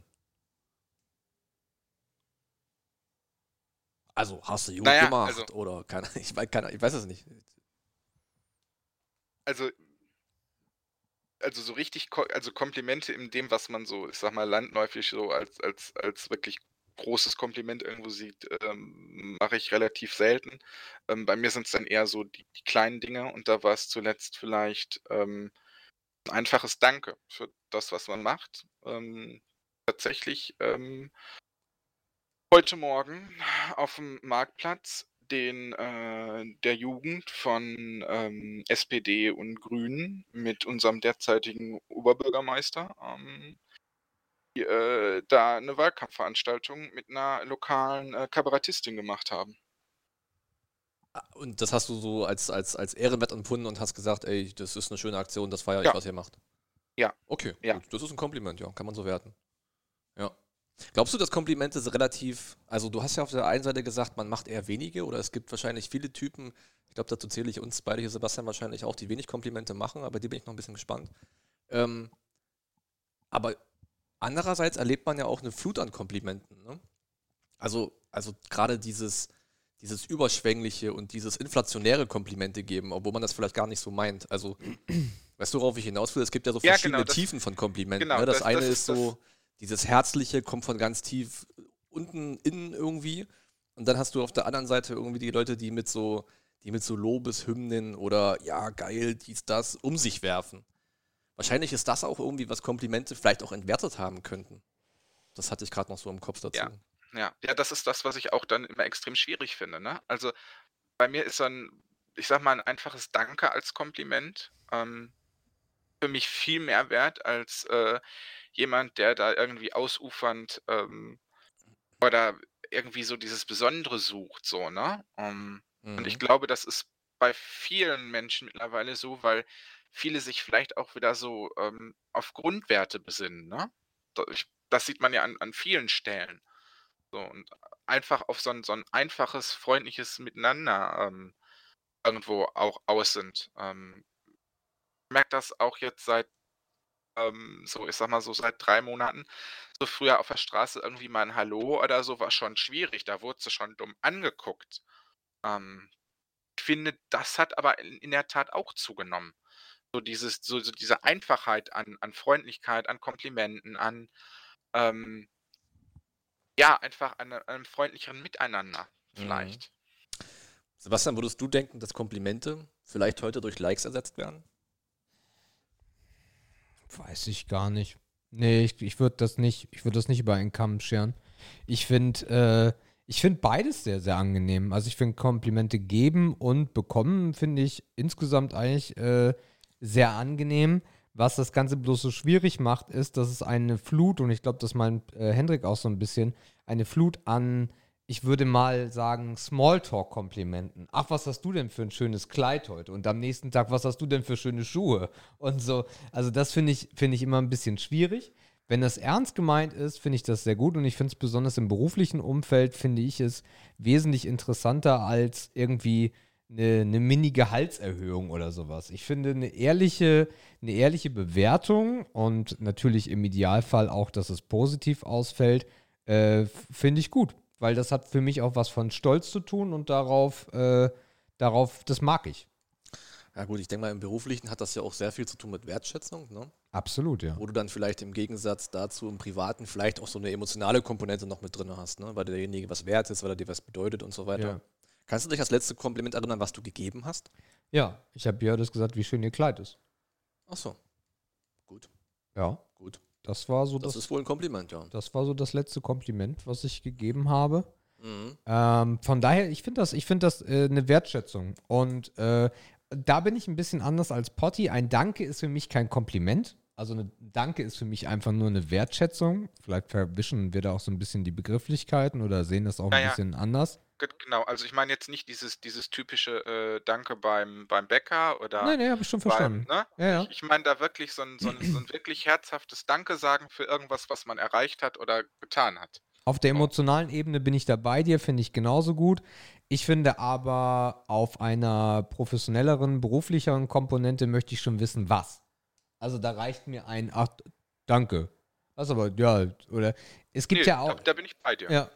Aber so, ja, also im, im Privaten bin ich, bin ich total bei dir, wobei für mich halt Kompliment kein Danke ist, sondern für mich ist Kompliment halt irgendwas herausstellen, so, ne? Weißt du, so, äh, ja, diese Klassiker halt, die leider so inflationär benutzt werden, wie, hey, du siehst heute aber toll aus, ey, das hast du aber schön gemacht, danke dafür, dass du das so und so gemacht hast. Ja, schwierig. Also der, der Begriff ist halt so, so weit gefächert heutzutage, finde ich. Aber ansonsten für mich beides äh, sehr, sehr gerne. Okay. Bei dir, Markus? Ja, es ist schwierig. Also das mag ja, es ist ja auch immer eine Typenfrage so ein bisschen, ne? Wie ist man selbst als Mensch so gestrickt? Und ähm, ich glaube, dass ich mit Komplimenten auch sehr, sehr geize. Ähm, das ist so ein bisschen wie mit Blumen, ne? Also gerade wenn man im, Part im, im, im äh, Partnerschaftlichen unterwegs ist, die gibt es selten, aber wenn es die gibt, dann ist es was Besonderes. So und so, ich glaube, so verfahre ich mit Komplimenten auch. Und das macht halt auch keinen Sinn, sich ein Kompliment irgendwie abzuringen, ne? Weil man denkt, oh, das ist aber lange her, dass ich Blumen geschenkt habe, es wäre wieder Zeit. Nee, das wird halt dann relevant, wenn du danach Bock hast oder wenn du dir nach, wenn du denkst, okay, heute ist der Tag dafür. Ja, und so ähnlich ist es beim Komplimenten irgendwie auch. Wenn die kommen, dann haben die auch Hand und Fuß und dann ist das wahrscheinlich auch irgendwas Außergewöhnliches. Und ich finde auch, dass Komplimente nicht alltäglich sein sollen, weil sie sonst den Wert einfach verlieren. Und das sollten sie halt meiner Meinung nach nicht tun, weil dann geht halt dieser Charme und das Besondere komplett dabei verloren. Ähm, Komplimente kriegen ist, ist ja, ist wahrscheinlich immer schwierig, weil man auch vielleicht vieles zerdenkt. Das heißt, man fragt sich jetzt, okay, warum hast du das jetzt bekommen, das Kompliment? Gerade wenn es unerwartet kommt, ob das nun privat oder beruflich ist. Ja, das ist ja eigentlich schade, ne? Naja, aber so ist der Mensch halt. Oder so bin ich vielleicht auch dann. Ja. Ne? Dann denke ich mir, okay, was heißt das jetzt? Oder, oder wie, wie, wie ist das jetzt gemeint? Ich weiß nicht, ich habe hab neulich ein Kompliment dafür bekommen, äh, für, für meine Fähigkeit, die deutsche Sprache einzusetzen. So, also, dass man wortgewandt ist, so, ne? Da dachte ich, okay, das kommt hin, reden kann ich so ein bisschen. Also, auch wenn ich vielleicht nuschle und kein scharfes S sprechen kann, aber ich weiß mit der Sprache umzugehen. Das fand ich ein schönes Kompliment. Dachte ich mir aber auch so, was heißt denn das jetzt eigentlich? Also, was, wie meinst du das jetzt? Also, oder ist das einfach so ein Differenzierungsmerkmal, weil sich vielleicht viele nicht mehr ausdrücken können? Keine Ahnung. Ja, also vielleicht denkt man auch einfach zu viel drauf rum und hat auch nicht so richtig die Fähigkeit, das einfach mal so hinzunehmen, dass gerade jemand irgendwas gut findet. Ist vielleicht auch ein Skill. So sagen, okay, danke, Das gefällt mir gerade, was du sagst. Schön. Danke dafür. Exakt. Äh, meine, meine Ausbilderin damals hat gesagt, das größte Kompliment, was ich dir geben kann, ist, wenn ich dich nicht kritisiere. Ja, das sind so diese, das, das sind so diese indirekten Komplimente, ne? Mehr, Das, das macht einen so ein bisschen frei, Dinge nochmal extra herauszustellen, weil wenn du nicht meckerst, ist alles schön. richtig. Ja. Finde ich aber auch ein bisschen zu einfach gedacht. Ja, ja, das ist ein, das ist ein eleganter Umweg, der macht es aber nicht zwingend besser. Ja, Weil du, dann weißt du ja auch nie, wann du besonders gut warst. absolut, ja. Ja, das ist dann auch wieder schwierig. Oh, ja. Meint ihr, das ist ein Männer-Frauen-Ding? Also können Frauen mit Komplimenten besser? Geben und nehmen? Ich glaube aber auch, dass Frauen es wesentlich inflationärer einsetzen. Also du hörst bei Frauen im Befreundes, also bei Typen hörst du nie so, ey Markus, ey, die, die Jogginghose ist aber, äh, hast du aber schick ausgesucht von Nike. So, und bei Frauen hörst du das halt ständig, ne? Oh, wie schön du deine Haare hast, und wie machst du das mit dem Make-up? Und oh, deine Fingernägel. Ich glaube, das ist schon sehr, äh, ich glaube, Männer sind da stumpf und ehrlich und, äh, aber auch nicht auf so vielen Facetten dann auch falsch. Ähm, und ich, bei Frauen ist das schon sehr viel auch gespielt. Also es wird halt viel zu sehr, also das merkst du, wenn so viel, wenn so viel Lob kommt und so viel, äh, ach, wie hast du das denn hinbekommen und den ist hinbekommen, das ist immer für mich so ein bisschen falsch. Vielleicht ist es auch der Grund dafür, dass Frauen einfach einen Tick emotionaler sind als wir Männer. Oder vielleicht auch durchschnittlich extrovertierter. Schon, schon. Also das würde ich auch behaupten, aber ähm, ich kenne auch tatsächlich teilweise Männer, die ähnlich drauf sind. Also ich glaube nicht, dass es so ein, so ein Frauen-Männer-Ding ist. Ähm, vielleicht war es das mal. Ich glaube eher, das ist ähm, so, ein, so ein persönliches Ding. Ähm, ob man jetzt eher so dieser, dieser überaus freundliche Typ ist, sag ich mal, dieser, der alles ähm, feini, tolli, bunti haben will. Ähm, oder ob man so eher so die, dieser eher bodenständigere Typ ist. Ich glaube in der Tat, dass auch vieles davon aus dem Elternhaus kommt. Also ich habe da durchaus Freunde, die mir auch direkt einfallen, die immer so schwierige Eltern hatten, so immer, du machst nichts richtig und du kannst nichts und du bist nichts. Also dieses, so diese harte Erziehung, so eher so vorkriegsmäßig, von denen hast du, hörst du halt heute auch kein Kompliment, ne? weil die das einfach nicht kennen. Ja. Weil die das einfach nicht gelernt haben, wie man Wertschätzung ausdrückt. Mhm. Also wahrscheinlich kommt doch vieles von da. Wenn man allerdings bei der Oma aufwächst, die sagt, oh Junge, das hast du gut gemacht, da freue ich mich aber, ne? Das ist vielleicht auch ein ganz anderer Schwung irgendwie. Ah, weiß ich nicht. Weiß ich nicht. Ähm, mh, ich weiß gar nicht, ob das daher kommt. Ich glaube, das kommt daher eher, dass du, dass du selber eine andere Wertschätzung für dich selber hast. So, weil in so einem krassen Elternhaus wird es schwierig, aber ich glaube nicht, dass man das projizier kann, projizieren kann darauf, dass man direkt auch selber, und ich weiß auch gar nicht, ob ich das mit freundlich unterstreichen würde, aber ich glaube nicht, dass man dann selber automatisch mehr Komplimente gibt. Okay. Ja, gut. Doch, Kann sein. doch, das, das würde ich schon sagen. Ähm, wo, wo wir auch wieder auf, auf die Region hier zu, zu sprechen kommen. Ich meine, ähm, hier, hier ist das tatsächlich viel noch so, was, was du vorhin sagtest, äh, Sepp. Ähm, ja, kein, keine Kritik ist schon eigentlich äh, ein Kompliment, Ja. weil ähm, auch hier ist es so, dass, ähm, ja, ich sag mal so, in unserer Generation, die Großeltern, die waren halt alle noch unter Tage oder haben im Stahlwerk geschuftet und sind tatsächlich, ähm, ich sag mal, 12 bis 14 Stunden schwerer körperlicher Arbeit nachgegangen. Ne? Und da war halt nichts mit, ach, das hast du aber toll gemacht, da hast du jetzt aber mal richtig schön den Hochofen angefeuert, dass das jetzt fünf Minuten schneller ging. Ähm, Wäre auch ein bisschen komisch. Dieses Untertage-Ding, kann man, kannst du dir das vorstellen? Ich kenne das nur aus Filmen. Ja. Also ich war auch schon mal in sowas drin, aber die, die, die Vorstellung, welche Körperlichkeit diese Arbeit hat, liegt mir total fern. Kann ich gar nicht nachvollziehen. Also, nee. Auch mit diesen Vögeln immer, die man da reingeschickt hat, ne? Damit, wa- was war da? Irgendwie. Ja, wegen, wegen Gasen. Ja, genau. Weil, Ja. weil du konntest ja, du hattest ja damals nicht die Instrumente wie heute, ne? Wenn du heute irgendwo bohrst, dann kannst du einfach so ein, so ein Gas, äh, hast immer deinen Gaspieper irgendwie mit. Das gab es ja früher nicht. Hast du Leute in der Familie, die so eine Arbeit gemacht haben? Oma, Opa, Ja. irgendwas? Ja, mein Opa. Mein Opa war. Ach, vor allem ähm, Oma. ja, mein, Vielleicht mein war Oma. Oma stark und hieß Klaus. Oma Ernst hat viel, hat viel Stahl Eigentlich, eigentlich war mein, mein Oma war die bärtige Lady im Zirkus. Nein. Nein, meine, meine Oma, Gott hab sie selig. Ähm, die, Sorry. die, war, die war eine ganz Töfte. Töfte, Ähm, ja.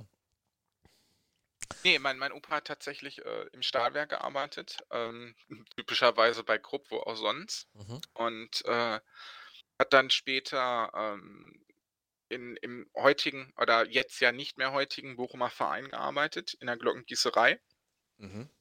Und ähm, für alle, die hier aus dem Ruhrgebiet kommen, es gibt ein Glockendenkmal an der Jahrhunderthalle. Ähm, da hat mein Opa mit die Glocken für gegossen. Alright. Alleine, das ist. Gibt es heute noch Firmen, die Glocken gießen? Mit Sicherheit, ja. Es werden immer noch Ja, Kirchen klar. gebaut. Klar. Aber sind, sind, machen Kirchen heute eigentlich noch richtiges Glockenspiel? Nee, oder? Doch, doch. Selbst hier auf dem Dorf. Na klar. Das ist doch häufig auch nur noch so ein Lautsprecher. Ja, was heißt Glockenspiel ist es nicht, aber du hast ja immer Signallaute, ne? Zum Ja, ja. Gottesdienst oder, Ah. ne? Das kennt man ja noch. Also, also bei uns hier sind es tatsächlich noch echte Glocken. Beiden Kirchen. Gönn ich euch. Okay, machen wir weiter. Wir werden wieder ein bisschen entspannter und gehen in den Bereich, weil es gerade so aktuell ist, Spielekonsolen. Da haben, wir noch, da haben wir noch nie drüber gesprochen, Sebastian. Wie ist dir das denn eingefallen? ja, ich weiß auch nicht. So, Hendrik, du. Allein, wir haben da noch fast nie drüber gesprochen, weil du keinerlei Ahnung davon hast. Ja, ja, jetzt hast du ja vielleicht jemand Besseres dafür als Gesprächspartner.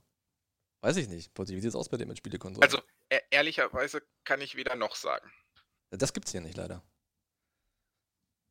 Das ist ein 50-50-Spiel. Kannst du nicht in die Mitte stellen. Naja, Da dann würde ich vielleicht eher zu Ehre tendieren. Warum? Warum? Gut. Also ja, ich weiß, dass du jetzt das sagen willst mit, ich kriege noch nicht mal gescheite 60 FPS und so. Ja, Nein, gar nicht. Unsere, unsere zwischenmenschlichen Dinge, die wir sonst haben, zählen hier nicht. Niemand muss wissen, dass du auf einem MacBook versuchst, irgendwelche Spiele zu spielen. Ähm, nee, also ich, für, für mich, ähm, ja, ich gehe da jetzt einfach gescheit drüber weg. Das kannst du jetzt gerne noch dreimal anbringen. Ich werde da immer drüber weggehen. ähm, ich finde, dass, ähm, also ich bin damit auch irgendwie groß geworden in diesem Couch-Korb und für mich hat das irgendwie ein, irgendwie ein emotionales Ding, auch wenn das heute ähm, aufgrund von Freunde sind weggezogen und so und ähm, man ist sich räumlich nicht mehr so nah. Was ist denn deine Ähm. Konsolenhistorie? angefangen mit dem, also meine richtig erste echte eigene Konsole, da müsste ich nachdenken, ob das, das weiß ich gar nicht, ob das tatsächlich der Sega Game Gear war als Handheld oder ob es die Super Nintendo, der Super Nintendo war. Das Mhm. kann ich dir so aus dem Kopf gar nicht mehr sagen, Mhm. weil die ja auch so ziemlich, boah, kamen die zeitgleich auf den Markt. Relativ, ja. Ja, ne? So. Und das kann ich dir nicht mehr sagen. Ähm, und ja, ich war einer derjenigen, der ein Game Gear vor einem Game Boy hatte. Ähm, den trotz der sechs Batterien oder den, dem Akkupack, wo vermutlich zwölf Batterien drin waren oder zwölf Akkus drin waren. Ähm, Die für dich, hat. Markus, übrigens 30 Minuten circa gehalten haben. Mhm. Also mit Batterien 30 Minuten, mit Akkupack 60. Genau. So kommt es ungefähr hin, ja. Und man hatte ein stockschweres Ding mit diesem, äh, mit diesen Akkupacks. Hattest du Aber den fand,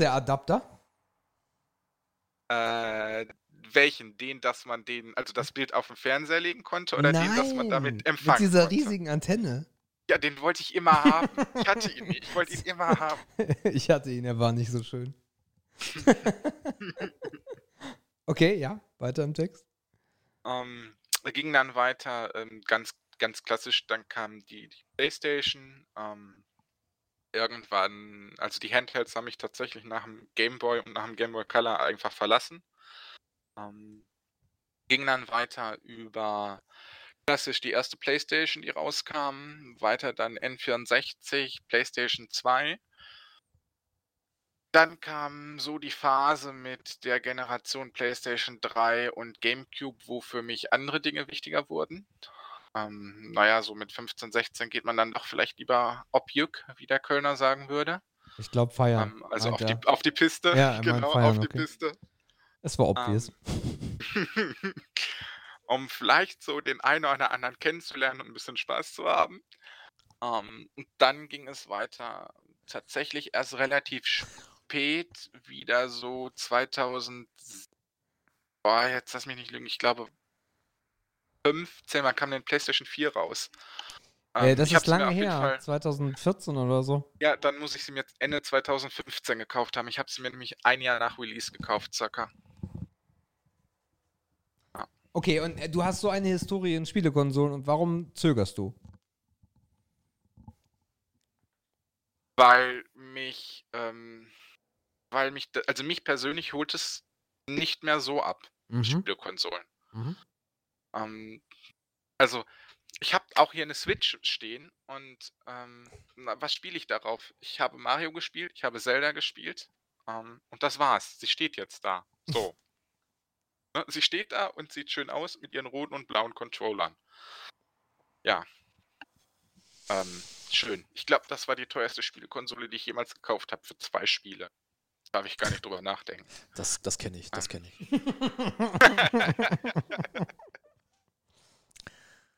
Okay, Du kannst ja noch mal überlegen, ob du dich jetzt am Ende des Tages auf die Ehre oder auf die Schmutzseite stellst. Ich kann ja mal mit meiner Ehre. Historie anschließen, Also- die ist nicht so wahnsinnig lang und naja, gut, es geht wahrscheinlich. Also meine erste Konsole, die ich selber besessen habe, war das N64. Äh, mit Gameboy-Adapter natürlich, ganz klar. Da hatte man auch den ersten eigenen Fernseher Es im Kinderzimmer. keinen äh, Gameboy-Adapter für den N64? Ja, natürlich gab es den. Nein, für den Super Nintendo. Nee, es gab den auch für den N64. Nein. Bin ich mir relativ sicher, dass ich mit, am, am, am N64 Pokémon auf dem Fernseher gespielt habe. Du kannst ja mal recherchieren nebenbei, ich mache einfach weiter, als hätte es den gegeben. doch Po- Pokémon ging. Pokémon ging, weil da gab es nämlich für den Controller den Adapter. Das Ja, ist meine ich doch. Das, das ist für mich der Adapter. Ach so, nein, das ist nicht der Oh. Gameboy-Adapter, Mann. Ja, das war ein Adapter, wo ich Gameboy-Spiele drauf spielen kann. Oh, please. Ja, Ach, leck mich. Meine Story, Ruhe jetzt. Äh, das war viel. Wie gesagt, war auch verbunden mit wirklich dem ersten Fernseher im Zimmer. Das war natürlich dann so eine, so eine kleine Revolution. Ähm, PlayStation 1 auf jeden Fall. Ähm, da kann ich mich aber nicht mehr richtig dran erinnern. Da habe ich noch viel alleine gespielt. Also es ist ja auch mal die Frage, ab welchem Punkt in deiner Gaming-History oder in deiner, Kon in de- in deiner Konsolenhistorie hast du angefangen mit Leuten zu spielen. Ja. PS1 habe ich relativ viel alleine gespielt. Da kam mal ein Nachbar, da hast du mal zu zweit was gespielt. Ich kann mich erinnern, dass wir ohne Ende Skispringen gespielt haben. Also noch so richtig sinnlosen Kram eigentlich. Ähm, bei der PS2 wurde es dann schon ein bisschen intensiver. Das waren so die Jugendclub-Zeiten. Da hat man sich getroffen. Da haben wir endlos viel FIFA gespielt. Mhm. Und das war, glaube ich, auch das Game, was ich auf der PS3 am allermeisten gespielt habe. Weil es einfach mit einer Gruppe von Leuten am meisten Sinn gemacht hat. Ne? Weil jeder konnte es irgendwie ein bisschen. Ja, ja. Du hast ein Turnier gemacht, hast dir eine Pizza bestellt und hast einen schönen Abend gehabt. Ja, ich glaube, PS3, FIFA war, glaube ich, das meistgespielte Game. Ähm, auf der PS2 haben wir Athens gespielt. Ich weiß nicht, ob ihr das kennt. Nee. Ähm, also diese Olympischen Spiele quasi Ach so, nachgebaut. ja, okay. Das haben wir Ja. nächtelang gespielt. Ähm, da gab es einen Modus, der nennt sich Sieger. Da machst du alle 32 Disziplinen durch. Das hat so vier, fünf Stunden gedauert. Am Ende warst du auch so besoffen, du hast nichts mehr getroffen. Ähm, aber das haben wir richtig gefeiert. Da haben wir Nächte mit verbracht. Ähm, und das war dann, also nach der PS3 kam bei mir nichts mehr. Also keine PS4, danach kam gar nichts mehr. Diesen kurzen Versuch mit dem mit der Switch Lite lasse ich aus, weil das war einfach, das war einfach eine Enttäuschung auf ganzer Linie für mich. Nicht wegen der Konsole, sondern wegen der Titel, die ich probiert habe. Mhm. Das streiche ich. Die hatte ich ja auch nicht lange. Ähm, aber ich muss halt trotzdem sagen, aus heutiger Sicht sind Konsolen für mich trotzdem Schmutz. Ne? Klar ist die Historie geil und man hat viel erlebt, aber wenn ich es heute bewerten müsste, ich nutze es heute nicht mehr. Mhm. Ne, das ist wahrscheinlich hat Potti deswegen auch so ein bisschen geschwankt zwischen damals Ehre, heute Schmutz. Aber wenn ich mich halt, wenn ich mir die Frage heute stelle, muss ich halt sagen Schmutz, weil die spielen bei mir keine Rolle mehr. Mhm. Und ich sehe es mir auch nicht, dass ich mir noch jemals mal eine zulegen werde. Weil ich meine, ich habe selbst meinen PC gedowngradet. Ich kann nicht mehr, mehr auf dem PC Spiele spielen, weil ich jetzt so einen Mini-Rechner habe, weil ich es einfach nicht mehr brauche. Das heißt, für mich ist dieses Gaming-Thema halt einfach irgendwie durch. Klar, wenn ich jetzt zum Kumpel gehe und der hat eine PS4 und der schmeißt eine Runde FIFA an, na klar, spiele ich da mit. Du kannst zwar nichts mehr, aber trotzdem machst du halt, bist halt dabei. Aber eine eigene Konsole, da sehe ich überhaupt keinen Bedarf mehr für mich. Mhm. Deswegen bin ich dabei Schmutz, aus heutiger Sicht. Ja, ich bin da auch eigentlich so ein bisschen im Zwiespalt. Ich habe mein ganzes Leben irgendwie Konsolen gehabt. Ähm, man muss einfach festhalten, auf der einen Seite, also es sind so verschiedene Dinge. Also ich habe ja mittlerweile zwei Switches oder Jördis hat eine und ich habe eine. Und Nintendo ist eigentlich so die einzige Company, wo, wo es noch Sinn macht, eine Konsole zu haben, auch wenn du eine sehr schlechte Erfahrung gehabt hast und auch Potti sagt, ja, ich habe zwei Spiele gezockt und dann war's das. Ähm, es kommt jetzt diese Mario Collection mit N4 und mit Mario 64.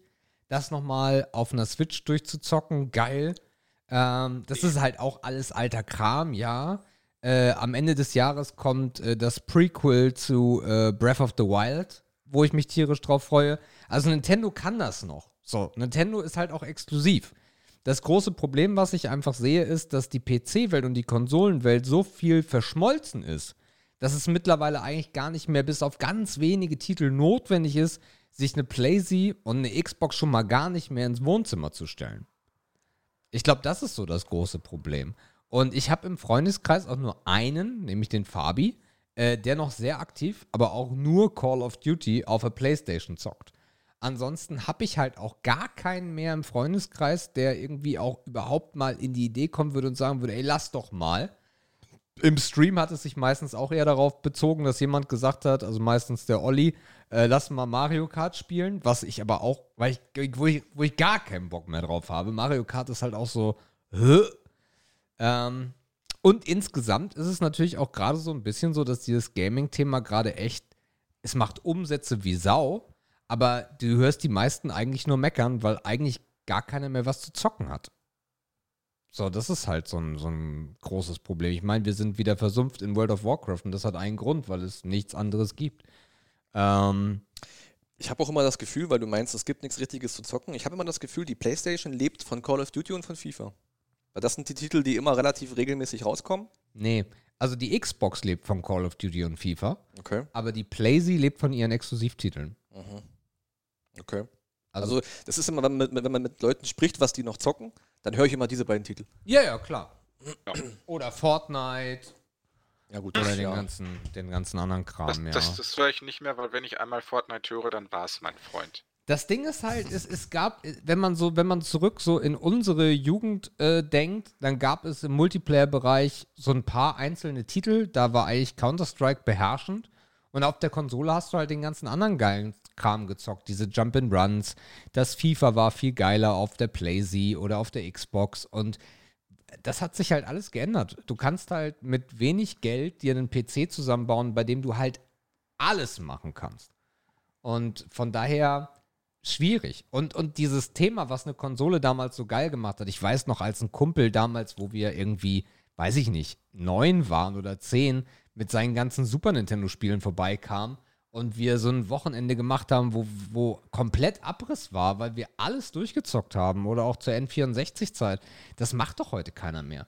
Die sind doch alle schon live auf Twitch und streamen da, weiß der Geier was. Also dieses, dieses Ding, was eine Konsole eigentlich ausgemacht hat, diese Splitscreens und sowas, das, das gibt's halt nicht mehr. Ich habe es, glaube ich, schon mal erzählt. Wir haben das mit Kumpels in der Tat versucht und haben auf einem modernen Fernseher versucht, ähm, Mario Kart auf einer N64 zu zocken. Du hältst es auch nicht aus. Du, kann, du erträgst es optisch einfach nicht. Also du hättest wirklich wieder noch eine alte Röhre rauskramen müssen, damit es einigermaßen authentisch wirkt. Aber auf einem neuen Endgerät, also auf einem neuen Screen, macht das überhaupt keinen Sinn. Du fühlst es nicht mehr, weil es einfach anders aussieht. Du, du kannst dich nicht mehr einfach 10 Jahre und 20 Jahre zurückdenken. Das funktioniert nicht. Gut, aber dafür, also nur weil es schlecht aussieht, dafür gibt es ja Möglichkeiten. Ja, das, das Problem stimmt. ist nur, dass, dass diese Möglichkeiten, die findest du natürlich nicht im Saturn, ne? Sondern die bestellst du dir im, Zweifelsfall aus Japan und dann kostet so eine, so eine Matrix, die dir das dann vernünftig auch auf den Flachbildschirm wirft und nicht das Bild noch verzerrt, sondern äh, die Farben noch ein bisschen äh, aufwertet, ähm, diesen Pixelbrei erträglicher macht. Äh, Dann kostet die aber auch mal eben, ich sag mal, in einer Low-Budget-Version 600 Euro. Und Ja. das sprechen wir wirklich von einer Low-Budget-Version. Mein Fernseher war billiger. Und underneath it all, underneath it all ist halt die Konsole, die du als deine favorisierte in deinem Kopf gespeichert hast, die, die, die ist, die am schlechtesten gealtert ist. Der N64 ist halt Korrekt. ganz schwierig, ja. Mhm. Ein Super Nintendo kann da mehr auf jeden Fall, auch heute noch. Okay, das waren Spielekonsolen. Da wir uns den einen Begriff so ein bisschen zum Hauptthema überleiten, übrig lassen, ähm, sprechen wir noch über virtuelle Freunde.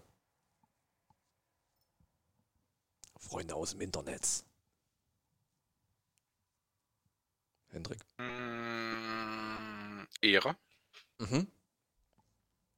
Ähm, ich glaube, dass es gerade in der heutigen Zeit für, ähm, sag mal so, äh, unsere Generation, ähm, wir halten auch so zu unseren Schulfreunden und äh, so digital Kontakt, ähm, weil willst jetzt jedes Mal nach, äh, was weiß ich, nach, nach ähm, Kiel fahren, weil es deinen besten äh, Schulfreund von früher nach Kiel verschlagen hat, äh, weil die Firma in Kiel sitzt, für die er mittlerweile arbeitet. Ich habe. Kiew verstanden. Ja. Kiel. So ähnlich weit. Aber Kiew, Kiew ist auch eine boomende Stadt, ähm, was Startups angeht. Also Die Frage, ich Ähm. muss einmal kurz einhaken, also den Begriff hat Sebastian aufgeschrieben, deswegen will ich nochmal die Definition abfragen. Bei einem ehemaligen Schulfreund reden wir ja davon, dass du denjenigen in der Realität ja sehr lange ge gekannt hast. Sebastian, meinst du Leute, die man ausschließlich virtuell kennt oder die man virtuell kennengelernt hat? so eng würde ich es nicht ziehen, aber ich meine schon eher Leute, die du virtuell kennengelernt hast. Okay, deswegen, ich kam da Aber- durcheinander aber mit dem Schulfreund.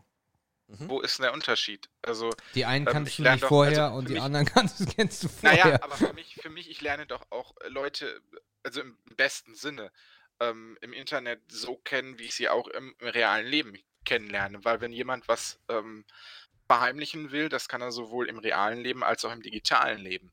Ja, nee, absolut. Aber wenn man Ja. halt von einem Schulfreund spricht, dann könnte man den ja schon jahrelang kennen. Aber von Ja, daher klar. Ist überhaupt Nein, nicht schlimm. aber ich, äh, ich finde, ich finde, ich finde, also, also was ich damit sagen wollte, für mich macht das überhaupt gar keinen Unterschied, ähm, ob das jetzt digital oder analog ist. Ähm, weil, wie gesagt, wenn, wenn irgendwer irgendwas vor jemandem verstecken will, dann schafft er das. So, also, ne? ja. Klar, also ich denke, klar, virtuell sollte man immer noch ein bisschen vorsichtiger sein, weil es auch ein bisschen einfacher ist, Dinge zu verstecken und zu verheimlichen. Mhm. Ähm, in einer analogen Welt findet man es eher raus oder ist vielleicht auch eher dazu geneigt zu sagen, naja, dann schließe ich dich halt aus meinem Leben aus. Mhm. Ähm, weil digital findet man häufig dann auch Freunde auf Plattformen, wo man sich eh häufig bewegt, ob es jetzt ein Spiel ist wie World of Warcraft oder ob es äh, eine Plattform ist wie, wie Twitch, wie Twitter, äh, sei es drum. Ähm, aber grundsätzlich macht das für mich keinen Unterschied, ob ich jemanden ähm, rein digital kenne oder nicht. Also entweder mag den Menschen, dann ist er in meinem Herz, oder ich mag ihn nicht und dann kann er sich sonst wohin scheren. So. Okay, ja, so habe ich es gar nicht gesehen. Aber so kann man es durchaus sehen. Ich weiß nicht, also du hast jetzt, du hast Ehre gesagt, ne? Habe ich rausgehört. Auf jeden Fall, ja, Okay. klar. Ich bin mir da so ein bisschen im Zwiespalt. Also virtuelle Freunde, also wenn ich es ganz hart ziehe und man wirklich sagt, das sind Leute, die man ausschließlich digital, mit denen man ausschließlich digital Kontakt hat, über Teamspeak, über einen Chat. Es gibt ja sehr viele Möglichkeiten. Oder wenn man nur DMs auf Instagram schreibt, das ist ja das gleiche im Prinzip, ne? Wenn man sich nicht hört, ist es ja noch schlimmer. Oder noch weniger persönlich, sagen wir es so. Da muss ich aber trotzdem Schmutz sagen, weil ich bin der Meinung, ich habe keine digitalen Freunde. Also was ich vielleicht habe, sind virtuelle Bekannte. Okay, Das- tschüss. Ähm, war, war ein schöner Podcast. Macht immer leider weiter. Ja, du hast doch noch Sebastian, geht doch noch ein bisschen weiter hier. Aber ich meine, wenn ich die Definition wirklich hart durchziehe und auf beiden Seiten, auf der Seite des Wortes Freunde und auf der Seite des Wortes virtuell, dann muss ich sagen Schmutz, weil ich sowas einfach nicht habe. Also es gibt niemanden, mit dem ich sehr dick bin oder ganz, ganz dick bin, den ich ausschließlich virtuell, digital kontaktieren kann. Habe ich nicht. Okay. Ähm, ich weiß gar nicht, ob das so ein Ding ist, dass ich das nicht will oder dass sich sowas nicht ergeben hat. Wahrscheinlich treibe ich mich dafür auch noch zu wenig in den ganzen Bubbles rum, die zur Verfügung stünden dafür. Das mag auch der Grund sein. Aber vielleicht ist auch indirekt einfach der Grund, dass ich wahrscheinlich das Persönliche oder das Reale einfach ein bisschen mehr schätze. Das heißt aber nicht, dass das richtig ist, weil, wie Potti hier gerade richtig schon gesagt hat, sollte es eigentlich keine Rolle spielen, wenn der Typ gegenüber am Mikrofon cool ist. Aber ja, vielleicht ist das auch so ein bisschen meine altmodische Haltung oder einfach, dass ich damit nie so richtig in Berührung gekommen bin.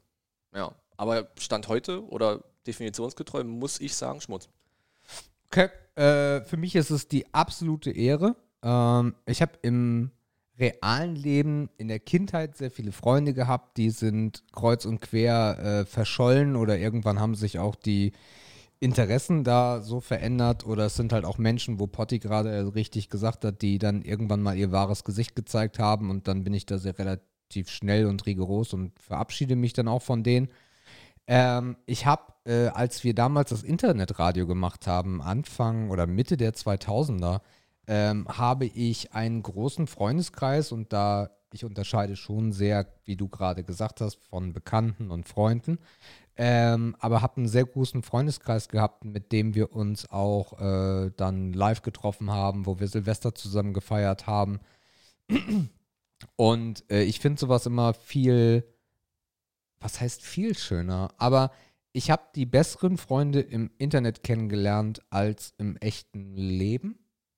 So. Und ähm, ich glaube, das liegt auch einfach daran, dass ähm, man sich viel häufiger hört. So, das ist, glaube ich, auch ein wesentlicher Punkt. Also ich meine, mit, mit Hendrik oder mit, mit anderen Leuten oder auch äh, Leuten, die ich aus der Community kennengelernt habe, zum Beispiel Andreas Halunke kommt nächste Woche vorbei. Äh, der Florian war letzte Woche da. Äh, mit, mit Hendrik haben wir schon Messen zusammen gemacht, der hat da auch geholfen. Und ähm, das ist, ich, ich finde das so toll, weil du hast halt diese, diese, diesen Kontakt äh, viel schneller und viel intensiver als im echten Leben. Du triffst irgendwen im echten Leben und dann sind wir Männer ja eigentlich nicht so, dass man dann aufeinander hockt und die ganze Zeit miteinander telefoniert. Das heißt, man macht aus, hey, wollen wir mal was machen? Ja, lass mal in eine Kneipe gehen oder lass mal hier hingehen. Und das entwickelt sich wesentlich langsamer, als wenn äh, wir zusammen zocken und das über, über Wochen und Monate jeden Tag oder jeden zweiten Tag machen und dann quatschst du auch mal daneben und du willst auch mal wissen, was passiert im Leben von dem anderen und dann erfährst du was. Und das Interessante ist, bis auf das Gesicht, was du bei einigen vielleicht nicht kennst und dich erstmal wunderst, weil du aufgrund der Stimme dir den oder diejenige ganz anders vorgestellt hast, ist es halt, als ob du den, nein, nicht als ob, du kennst ihn halt schon so lange. Und von daher äh, ist das für mich absolute Ehre. Ich würde aber auch keinen Unterschied machen, äh, wie, wie, wie Hendrik auch richtig gesagt hat. Ähm, aber äh, absolute Ehre und eine tolle, tolle Art, Leute kennenzulernen. Aber auch da sehr differenziert. Also es, es ist, glaube ich, schwierig, wenn man nicht einen eigenen Stream hat und äh, wenn man nicht irgendwie öffentlich dasteht, äh, Leute auch kennenzulernen. Ich glaube, dann ist es schon schwieriger. Ich glaube, den Punkt, den du gesagt hast, der da war, dass der Zugang oder dass man sich viel, dass man leichter ins Gespräch kommt und dass man vielleicht auch einen größeren Pool an Leuten hat, mit dem man ins Gespräch kommen kann, liegt doch einfach daran, dass die Freundschaften, von denen du ja gesprochen hast, immer aus Interessensgemeinschaften heraus entstehen. Ne, ob, das Interrad, ob das Internetradio ist, ob das Gaming ist, ob das Streaming ist. Das heißt, du hast ja immer Leute um dich, die schon mal so eine, so, so eine solide Basis haben, wo die Interessen sich ungefähr gleichen. Und das ist so geil. Ja, das ist halt, das ist halt einfach eine Zugangserleichterung. Absolut. Wenn du, wenn, Ja, wenn, wenn, wenn, wenn ihr beide auf eine Hochzeit gehst und du lernst jemanden random kennen, dann weißt du nichts über ihn. Du kennst seine Absolut, Vorlieben ja. nicht, du Ja, weißt vielleicht, dass er lieber Bier als Wein trinkt, aber mehr Ja. weißt du von ihm nicht. Ja. Dann hast du halt einen viel, viel längeren Weg vor dir, um überhaupt das mal rauszufinden, ja, ist der Typ überhaupt was für mich? Kann ich mit dem irgendwas anfangen? Aber das ist so eine No? geile Selektion. also so, der Kern ist, Klar. das Anschluss finden ist viel einfacher. Ja. Ob du nur jemand bist, der anschließt oder der, also ist egal von welchen Seiten du kommst, ne? Ob du dafür sorgst, dass die Leute zusammenfinden oder ob du ein Teil davon bist und einfach dazukommst. Ja. Der Zugang ist wesentlich offener. Und wahrscheinlich ist das auch der Kernpunkt, warum man einfach vielleicht da rankommt. Oder warum es auch eine sehr beliebte Form ist, einfach Freundschaften und Bekanntschaften zu knüpfen. Also ich, ich wäre auch dabei, äh, auch zu sagen, also so komplett rein digital. Also vielleicht ist es aber auch so, vielleicht ist das bei, bei Sepp und bei mir so der Unterschied, vielleicht auch zu dir. Wir waren vielleicht schon früh auch ähm, so in dieser digitalen Welt komplett unterwegs. Ob das jetzt Internetradio war, ob das Gaming war. Äh, bei mir war es halt viel auch das Brettspiel tatsächlich digital. Ähm, und für mich sind da eigentlich die, die tiefsten Freundschaften, die ich pflege, sind ähm, alle eigentlich aus dieser, irgendwo aus irgendeiner Internetbubble äh, gefallen. Ja. Mhm. Macht Sinn, ja, macht komplett Sinn. Und das heißt ja nicht, dass man sich nicht irgendwann dann mal trifft nach einem halben Jahr, ähm, weil vielleicht irgendwo ein Event ist oder äh, weil man dann mal schreibt, hör mal, du, ich weiß, du wohnst in äh, Leipzig, ich bin gerade in ähm, Zeitz, ich komme mal eben rum. So, ne? Ja. Ja. Ich finde es sogar schade, wenn man sich nicht trifft. Also, das ist dann so eine richtige, so, ein- so ein Anspruch auch, weil ich will den dann noch kennenlernen. Das Lustige ist, Mhm. bei keinem Bekannten und der dann Freund geworden ist aus dem Internet, war ich enttäuscht, als ich ihn live erlebt habe. Das wäre meine, das wär meine nächste Frage gewesen. Also optisch manchmal vielleicht ja, ah, ja, okay, gut. Das beruht auch auf Gegenseitigkeit vielleicht. definitiv. Aber äh, vom Menschen her kannte ich den. Und das ist so toll. Das ist so toll. Hast du das schon mal gehabt, Hendrik, wo du dann gesagt hast, live, okay, hier ist gerade irgendwas falsch. Habe ich jemand anderen vor mir? Passt das noch? Nö, nö. Okay. Überhaupt nicht. Mhm. Also, ich, vielleicht ist das aber auch, auch gerade das das Tolle, dass du diesen Menschen kennst, dass aber so dieses, ähm, ja, äußere Religion, Alter überhaupt gar keine Rolle spielt. Weil Mhm. du, du schließt mit diesem Menschen eine Freundschaft. Ja. So. Ja, da sagst du auch noch was. Ich glaube, das Alter ist auch ein Faktor, weil das ja auch keine Rolle spielt, wenn das Interesse passt. Ne, Du würdest dich halt nicht als, als, als 35-Jähriger im, im Real Life mit einem Anfang 20-Jährigen über deine Hobbys unterhalten, weil du denkst, okay, der ist so viel jünger, der kann meine Interessen gar nicht treffen. Richtig. Und da triffst du dich ja schon aufgrund des Interesses. Ja. Auch ein valider Punkt, ja. Ah, habe ich jetzt eine neue Perspektive drauf. Ist jetzt vielleicht trotzdem keine Option für mich, aber ich sehe es definitiv jetzt ein bisschen anders. Ja, du hast ja eh keine Chance, irgendwas zu zocken, von daher bist du eh raus. Ähm, Ich habe auch keinen Skill.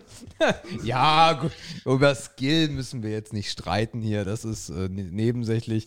Wir kommen lieber, wir kommen lieber, bevor ich mit Potti über Skill spreche, reden wir lieber über den fünften Punkt. Und der heißt digitale Messen.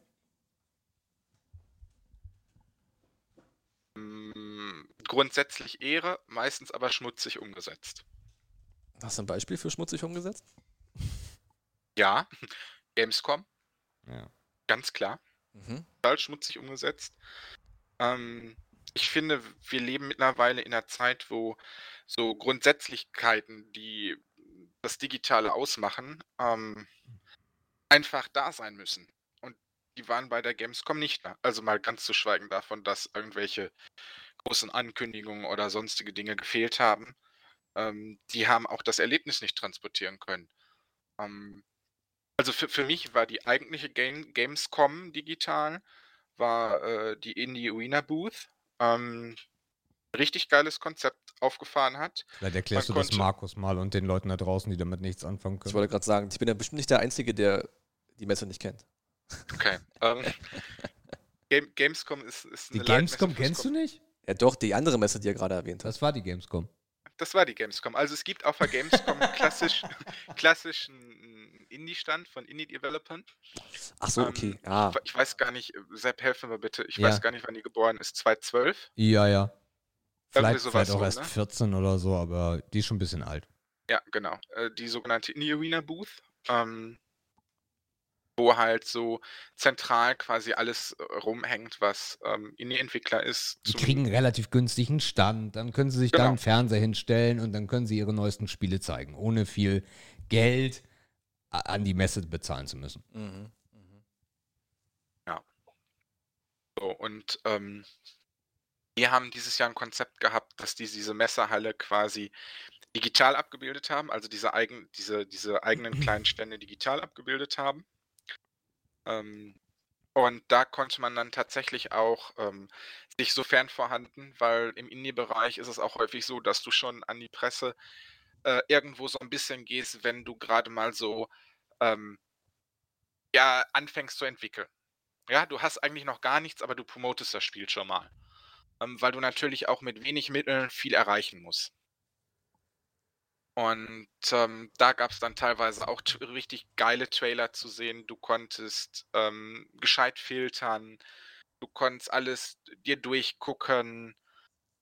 Ähm, es gab Demos, es gab, da gab es tatsächlich Demos auf Steam, anders als ähm, bei den eigentlichen Gamescom-Bereich.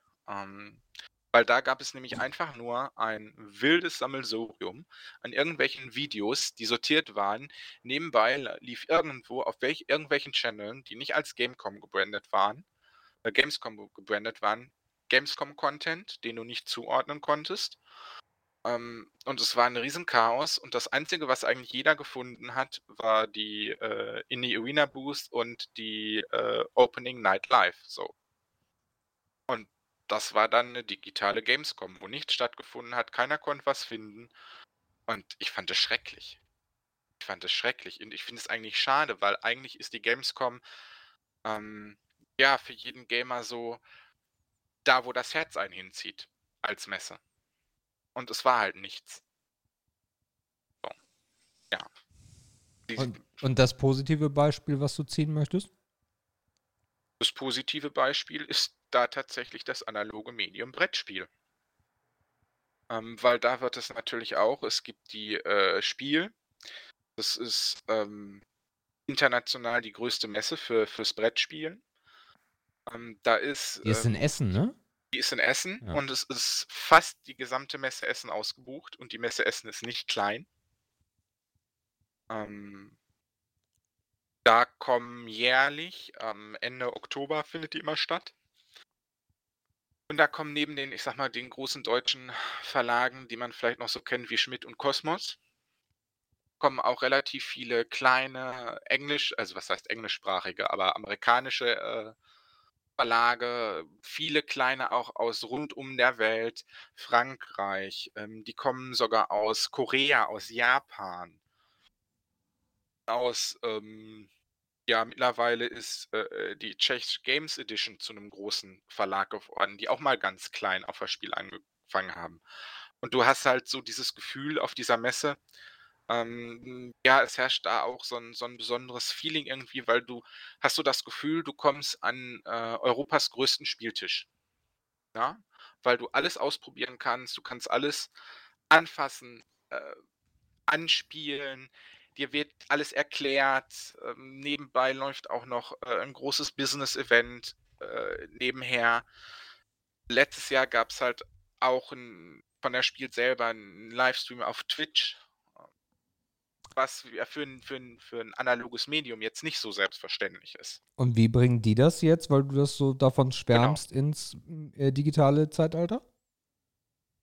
Ähm, zum einen ähm, haben die grafisch richtig starkes Konzept ähm, über ein Weltraumthema, in dem man erstmal, wenn man quasi sich einloggt, ein riesen Kachelsystem aus sechs Ecken sieht, wo die Verlage und die Aussteller nach Größe sortiert eben halt auch die Kachelgröße dargestellt wird. Ähm, und da kann man schon mal erstmal einen ersten Überblick gewinnen. Vielleicht kann man sich das vorstellen wie so ein, ja, wie so ein riesen ähm, äh, Katan, also Siedler von Katan-Spiel, wo dann die einzelnen Verlage dran stehen statt die Ländereien. Oh, ich schweife schon wieder tief ins Brettspielthema ab. Es tut mir so leid, Leute, wenn ihr keine Brettspiele kennt. Es tut mir wirklich leid.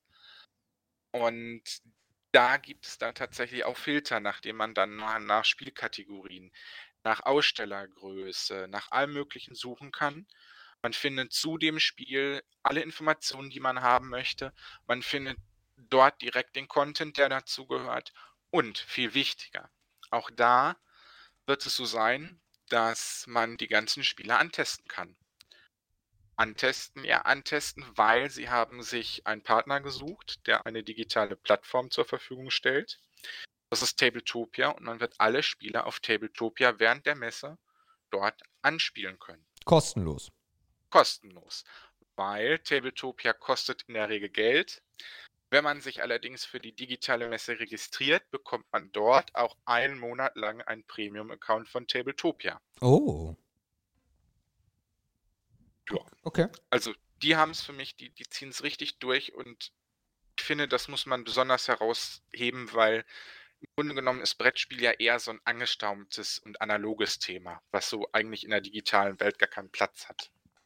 Ja, ich überlege gerade, jetzt sind wir schon so tief drin, dann könnten wir eigentlich sofort ins, ins, ins Hauptthema überleiten. Nee, du musst ne? erstmal sagen, was du zu digital Ja, pf, ich weiß nicht. Also meine Meinung ist relativ unwichtig, weil digitale Messen, ähm, ich habe noch keine gesehen, die gut, die gut umgesetzt wurde. Ich bin aber auch jetzt, was nicht digitale Messen angeht, nicht der große Messegänger.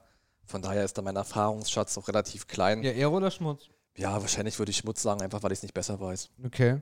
Ähm, bei mir ist es so, dass ich äh, digitale Messen vom Konzept her eigentlich sehr geil finde es gibt in der echten Welt jetzt nicht mehr so viele Messen, die ich wirklich geil finde. Ich fand die Gamescom zum Beispiel auch als echte Messe, die ich einmal miterlebt habe, eine absolute Katastrophe, äh, weil du eigentlich für das, was du hinfährst, nämlich um neue Sachen zu sehen und im Idealfall auch anzuzocken, eigentlich gar nicht die Chance hast, das zu tun.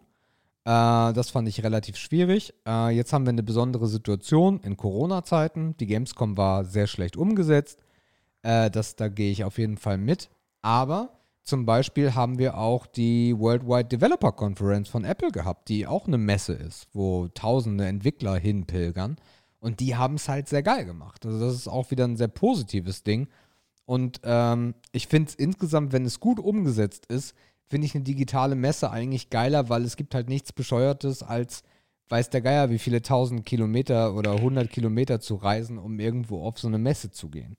Ähm, von daher kann ich eigentlich nur sagen, Ehre, bin da aber auch bei Hendrik, der sagt, also eine gute Umsetzung, bis auf einige Ausnahmen, habe ich auch noch nicht gesehen. Gut, da wir das jetzt auch wissen. Ähm, ja, wie ihr es da draußen vielleicht schon erahnen könnt, äh, werden wir uns auch im Hauptteil noch ein bisschen mehr mit Brettspielen beschäftigen, einfach weil wir heute einen Experten hier am Tisch haben. Oder besser gesagt ein Mikrofon haben. Jetzt haben wir natürlich eine schwierige Lage, weil für uns sind Brettspiele, oder ich weiß nicht, wie das bei dir ist, wahrscheinlich bei dir noch ein bisschen ausgedehnter als bei mir, ist das natürlich kein Themengebiet, worüber ich zwei Stunden sprechen könnte. Ich bin mir sicher, dass bei Hendrik zwei Stunden nicht reichen würden. Deswegen versuche ich gerade so, so ein bisschen mir zu überlegen, wie man da rankommt. Ähm, und ähm, wahrscheinlich haben da draußen die Leute auch schon Fragen im Kopf. Was ich allerdings zuerst fragen wollen würde, ist, wie bist du ans Brettspiel gekommen? Ganz prinzipiell. Also ganz prinzipiell war ich ähm, als Kind jemand, der da auch schon das, ja, das gerne gemacht hat, ist falsch gesagt, aber mein, meine Eltern haben damals halt erkannt, dass ähm, ja, mich sowas fördern würde.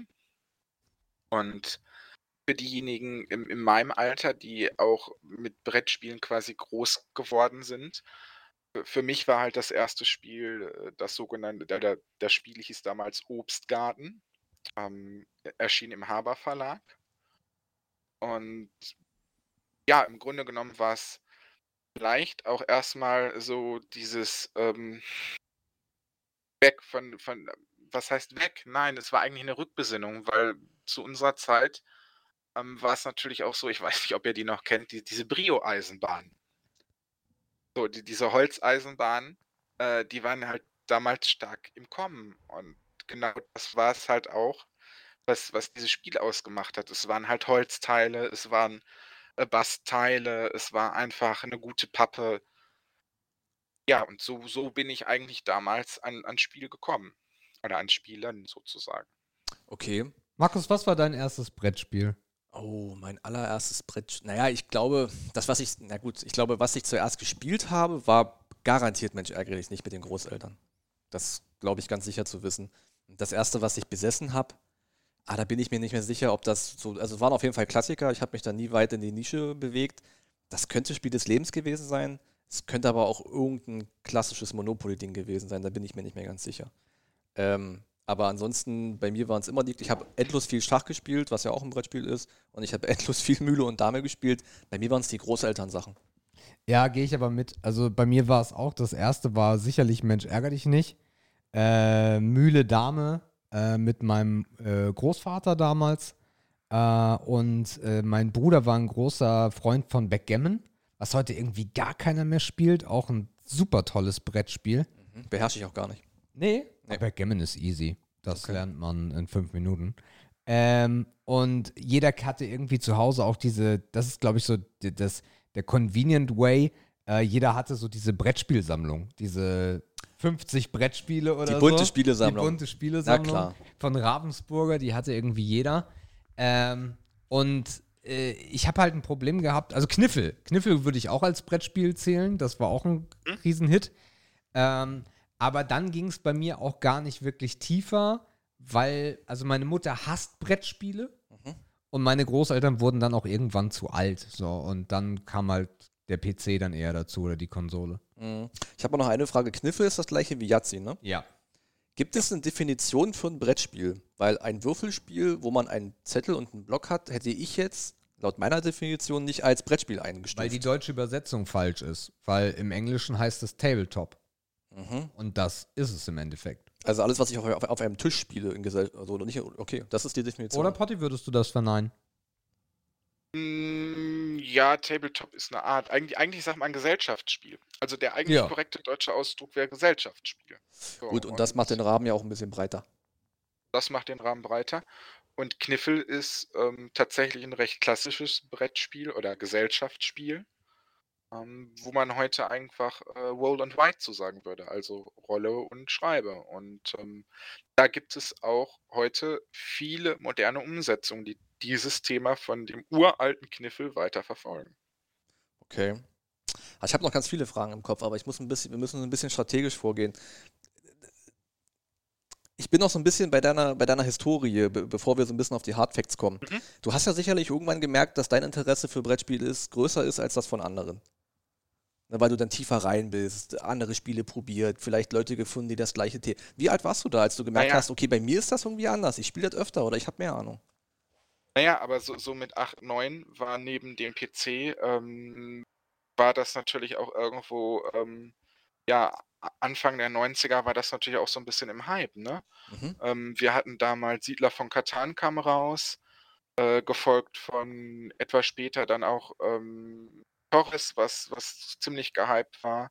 Nebenbei hatten wir aber auch, auch wie hieß es denn, ähm, dieses, dieses äh, Rollenspiel, dieser, dieser Dungeon Crawler, wo man, wo einer der, der Geschichtsmeister war. Dungeon and Dragons. So vers verschiedene Räume, war das Dungeons and Dragons? Naja. In verschiedenen Räumen, wo man dann erst aufgedeckt hat, wenn man in die Räume ging. Boah, das weiß ich Mit nicht. so, mit, mit so Pappschränken und Aber auf jeden Fall so ein Rollenspiel Monstern. halt, ja. Genau.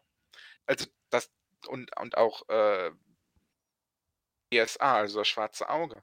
Sowas war halt da neben dem PC halt auch so im Hype, ne? Und Markus, Und, äh, bei, bei DSA guckt Markus skeptisch. Du weißt nicht, was DSA ist, ne? Nee, vielleicht wissen es aber auch mehrere Leute nicht. Botti, vielleicht erklärst du mal DSA.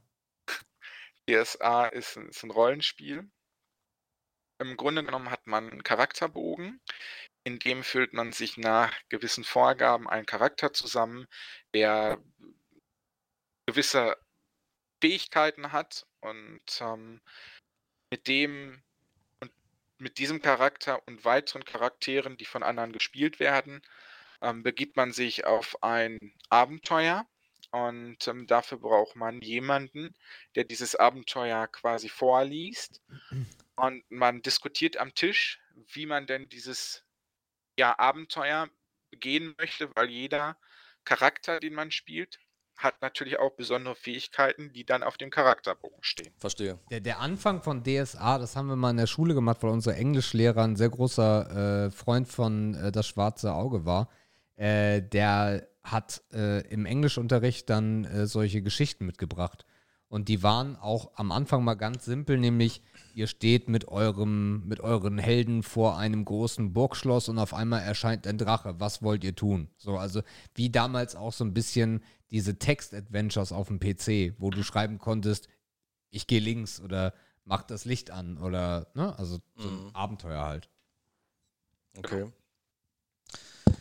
Und Okay, ob, mhm. ob, ob ich das da wirklich erkannt habe, weiß ich nicht. Also, mir hat es halt gefallen. Also, mir hat es halt gefallen, mit Menschen ähm, Abenteuer zu erleben und dafür Strategien zu entwickeln. Okay. Wenn wir jetzt in deine Wohnung gucken, ne? Wie viele Gesellschaftsspiele finden wir da? Ich habe ausgemistet. Es ist nur noch leicht ein 3 Meter Pax-Schrank, der hohe, der tiefe. Gott, wie viele Spiele passen da nee, rein? anderthalb, anderthalb Meter. Aber es sind locker 100. Sorry. Äh, Moment. Naja, überschlagen gerade daneben. Am 4, 8, 12, 16, 16 mal 1, 2, 3, 4, 5, 6, 7, 8, 9, 10. 160 plus äh, vier Umzugskartons kleinere Spiele. Form von Kartenspielgröße. Okay, und ausgemistet hast du, weil du keinen Platz mehr hattest, oder hast du ein paar weggeschmissen, die dir nicht mehr gefallen oder die du nicht mehr zockst? Sowohl als auch. Ke- Kein Platz mehr und man will ja auch irgendwie was Neues haben. Ne? Und dann muss man Platz schaffen und dann müssen halt alte, die man eh nicht mehr spielt, irgendwie weichen, damit man irgendwie neu noch unterbringen kann. Okay. Und das ist ja ein Hobby von dir. Also du, Hm? du merkst, ich kappe in der Welt, ich kenne mich da nicht aus. Ne? Also bei Du, 160 Spielen kann man, glaube ich, ja, genau, es ist ein sprechen, Hobby von dir. Wie lebt man denn dieses Hobby aktiv aus? Mit dieser, mit diesem Repertoire, mit diesem Wissen? Wie wie lebt, also gibt es da, gibt's da Spieleclubs? Trifft man sich einmal wöchentlich irgendwo in der Kneipe oder im, im Spielesalon in, in Bochum? Wie läuft das ab? Wie macht man das? Also wie kommt man Also- denn zum Gesellschaftsspiel zur Gesellschaft?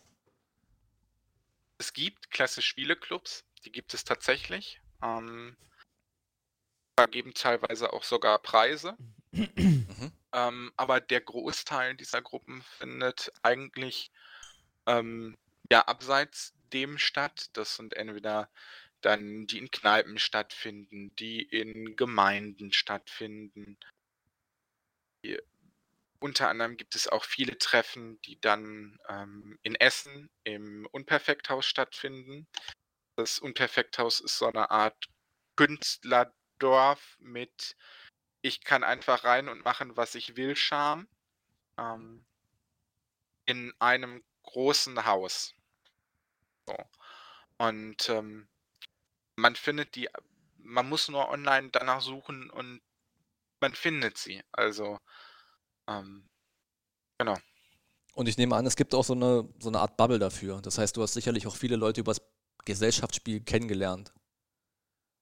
Ja, definitiv. Ähm, Die meisten, mit denen ich heute noch auch viel Kontakt halte, ähm, damals allerdings auch über das digitale äh, Gesellschaftsspiel. Okay. Hm, was ich mir, also ich, ich habe ja auch keine Ahnung von dem Markt. Ne, du hast ja vorhin auch schon so ein paar große. Genau. Es gibt, es scheinbar heißt das Verlager und nicht Hersteller, ne, hast du gesagt?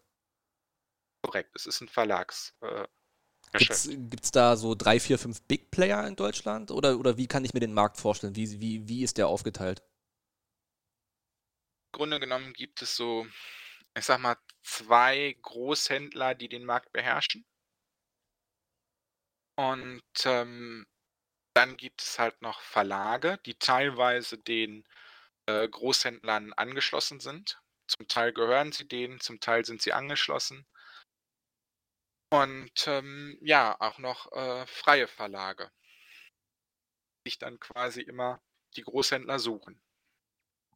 Okay, also so eigentlich ein, sehr, aufgeteilt. eigentlich ein sehr klassischer Marktaufbau, also keine wilden Sachen irgendwie. Keine, okay. Ja. keine wilden Sachen. Ähm, viel geht auch über Kickstarter und über Kleinverlage, über Self-Publishing Mhm. äh, raus, gerade was so kleinere Spiele anbelangt. Ähm, ja, Okay. Sebastian, was macht denn für dich ein perfektes Gesellschaftsspiel aus? Welche Eigenschaften müssen da passen? Äh, ich glaube, die Leute erstmal. Ja gut, angenommen, die hast du. Ha- Du hast coole Menschen. Ja, also coole Menschen brauchst du auf jeden Fall. Äh, ich bin ja dank äh, Hendrik auch in diese Welt ein bisschen abgetaucht, habe mir auch äh, mit Jördis hier wieder, wir haben uns Brettspiele gekauft und haben die auch zusammen gezockt und eigentlich, wenn irgendwer aus dem Bekanntenkreis da ist, dann werden auch so diese Klassiker dann aufgefahren, die man abends bei einem Bierchen oder einem Wein dann auch zocken kann. Ähm, das perfekte Brettspiel ist für mich eigentlich ein Brettspiel, was ich noch nicht kenne. So, ich mag sehr dieses Entdecken und dieses Überfordertsein mit dem Regelwerk auch und dann so dieses langsame Verstehen, dieses Perfektionieren und das immer wieder zocken. Da bin ich eigentlich gar nicht so der richtige Freund von. Ähm, wir wühlen uns, oder ich, weil Hendrik das eh schon viel mehr hat, wir wühlen uns gerade so ein bisschen in dieses Koop-Ding ein, was ich eigentlich in, wir haben jetzt eine Runde bisher gespielt, das fand ich sehr interessant, wobei das natürlich auch schwierig ist, weil du auf einmal mit diesen Charakteren auch zusammenarbeiten musst und sie nicht einfach nur vernichten musst, wie bei Monopoly. Ähm, ja, aber das ist, ich mag diese kurzen Spiele auch nicht so. Also für mich muss das Ganze schon ein bisschen füllender sein. Äh, ich habe ja auch eine Zeit hinter mir, wo ich ein paar Jahre äh, Tabletop im klassischen Sinne gemacht habe, also Warhammer. Äh, und da bist du halt auch gerne mal eine Stunde oder zwei dabei. Und das, also das Ausufernde ist bei mir eigentlich so das, was ich da cool finde. Okay. Okay, okay, okay. Wie ist das bei dir, Hendrik? Hast du, äh, hast du so wirklich so Keyfacts, die ein Spiel dann richtig gut machen? Oder bist du dafür einfach viel zu breit aufgestellt? Also ich sag mal so, für mich gibt es Spiele, ähm, die mir richtig gut gefallen. Aber ich finde so, das perfekte Spiel gibt es nicht, weil das Spiel ist auch immer davon abhängig, mit welchen Leuten spielst du, Mhm. wann spielst du, weswegen spielst du und wo spielst du. Weil ich fange jetzt nicht an, äh, in der Kneipe ein Arkham Horror auszupacken, was ähm, eine 15 Männertafel füllt und wo ich dann äh, zwei Tage dran spiele. So, das mache ich nicht. Mhm. Ja? Ähm, von daher gibt es so dieses, dieses perfekte Spiel nicht.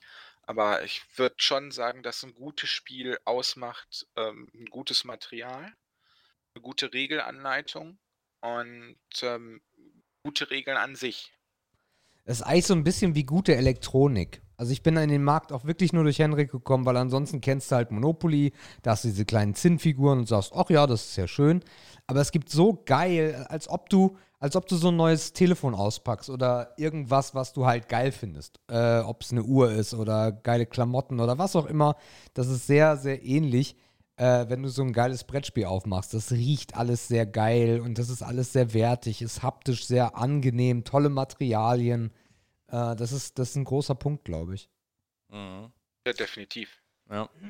Ich glaube, ich bin da eigentlich auch bei dem, was, was Hendrik gesagt hat, das kommt auf jeden Fall auf die Leute an. Ne? Also wie gesagt, es ist also gegen eine entspannte Runde Skatkloppen in der Kneipe, ne? da geht halt nichts drüber. Na, wie gesagt, da, da packst du nicht Monopoly aus, da packst du auch nicht Mensch ärgere nicht aus. Das passt einfach nicht zur Atmosphäre und das passt auch mit hoher Wahrscheinlichkeit nicht zu den Leuten. In der Familienrunde allerdings, da hast du ja, da, da kennst du ja die Leute, du weißt, was die mögen. Ähm, ich bin auch ein großer, also ich bin ein großer Fan davon, wenn es eine gewisse Logik gibt und wenn das in sich schlüssig ist. Ähm, also, keine Ahnung, das, ich glaube, das letzte Spiel, was ich gespielt habe, war äh, eines von diesen Escape Games, Mhm. ne, wo du diesen Automaten hast, du musst Puzzleteile, da musst du dann Schlüssel reinstecken, dies, das. Und da hast du halt wirklich Logiklücken drin gehabt. Das heißt, es fiel dir aufgrund der fehlenden Logik schwer, die Rätsel mit den Hinweisen in der vorgegebenen Zeit zu lösen. Das kotzt mich halt an. Dann ist es halt ein Dreckspiel. So, und das nervt halt. Also, wenn das wirklich machbar ist und es, es darf auch gerne schwer sein, ne? ich kann auch damit leben, wenn ich irgendwas nicht schaffe und eine Hilfe brauche, das ist alles irgendwie cool. Damit kann ich dann leben. Aber es muss wirklich einer geschlossenen Logik folgen. Ne? Und das ist halt, bei einfachen Spielen liegt es ja auf der Hand, ne? bei Skat liegt es auf der Hand und bei, und bei Mau liegt es auf der Hand. Aber wenn es halt komplex geht, dann muss es auch schon verständlich sein. Ähm, genau, das wollte ich noch wissen.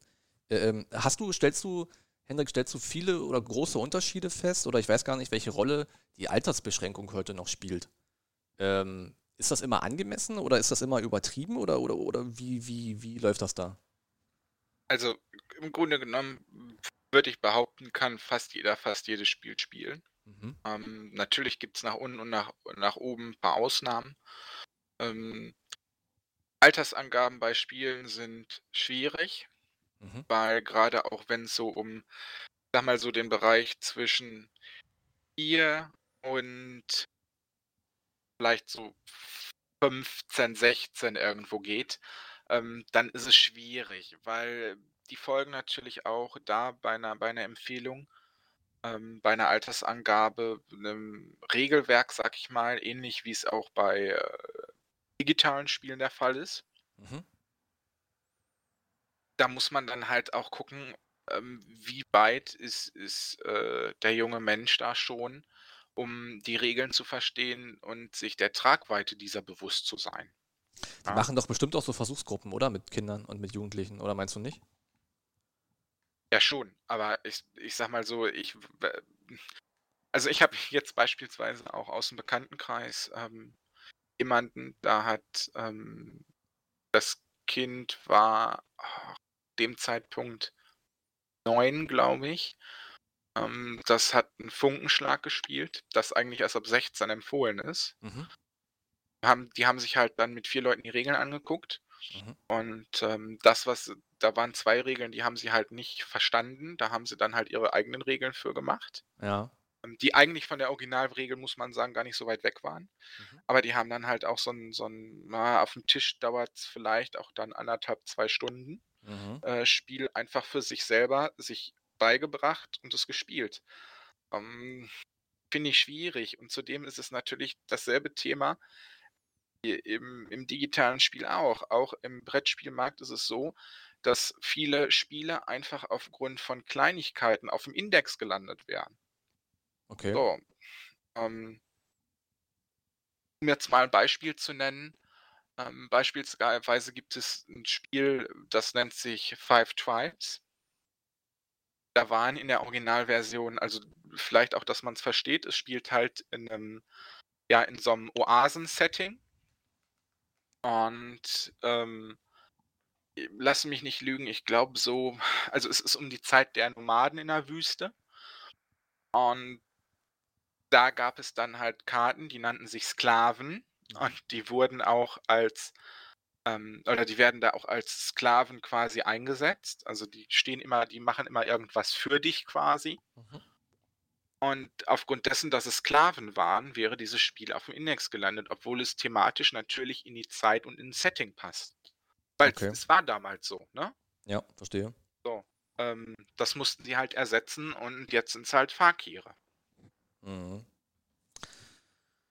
Jetzt bist du ja irgendwie doch schon Experte, was Gesellschaftsspiele angeht. Wie ist denn das für dich, wenn du dann in einer Runde kommst, wo nur Noobs sitzen und du sitzt da als jemand, der Mechaniken kennt, der immer ungefähr weiß, okay, wie läuft ein Spiel ab? Macht das noch Spaß, mit Leuten zu, zu spielen, die von Gesellschaftsspielen wenig Ahnung haben? Definitiv. Weil du musst dir eins vorstellen, ähm, die Strategien, natürlich gibt es für gewisse Spiele gewisse Strategien, die erfolgsversprechend sind. Das sind sie aber auch nur, wenn du jemanden hast, der auch ein Regelwerk so versteht, wie es da, ähm, ja, wie es da geschrieben ist, ist vielleicht zu, zu böse gesagt. Mhm.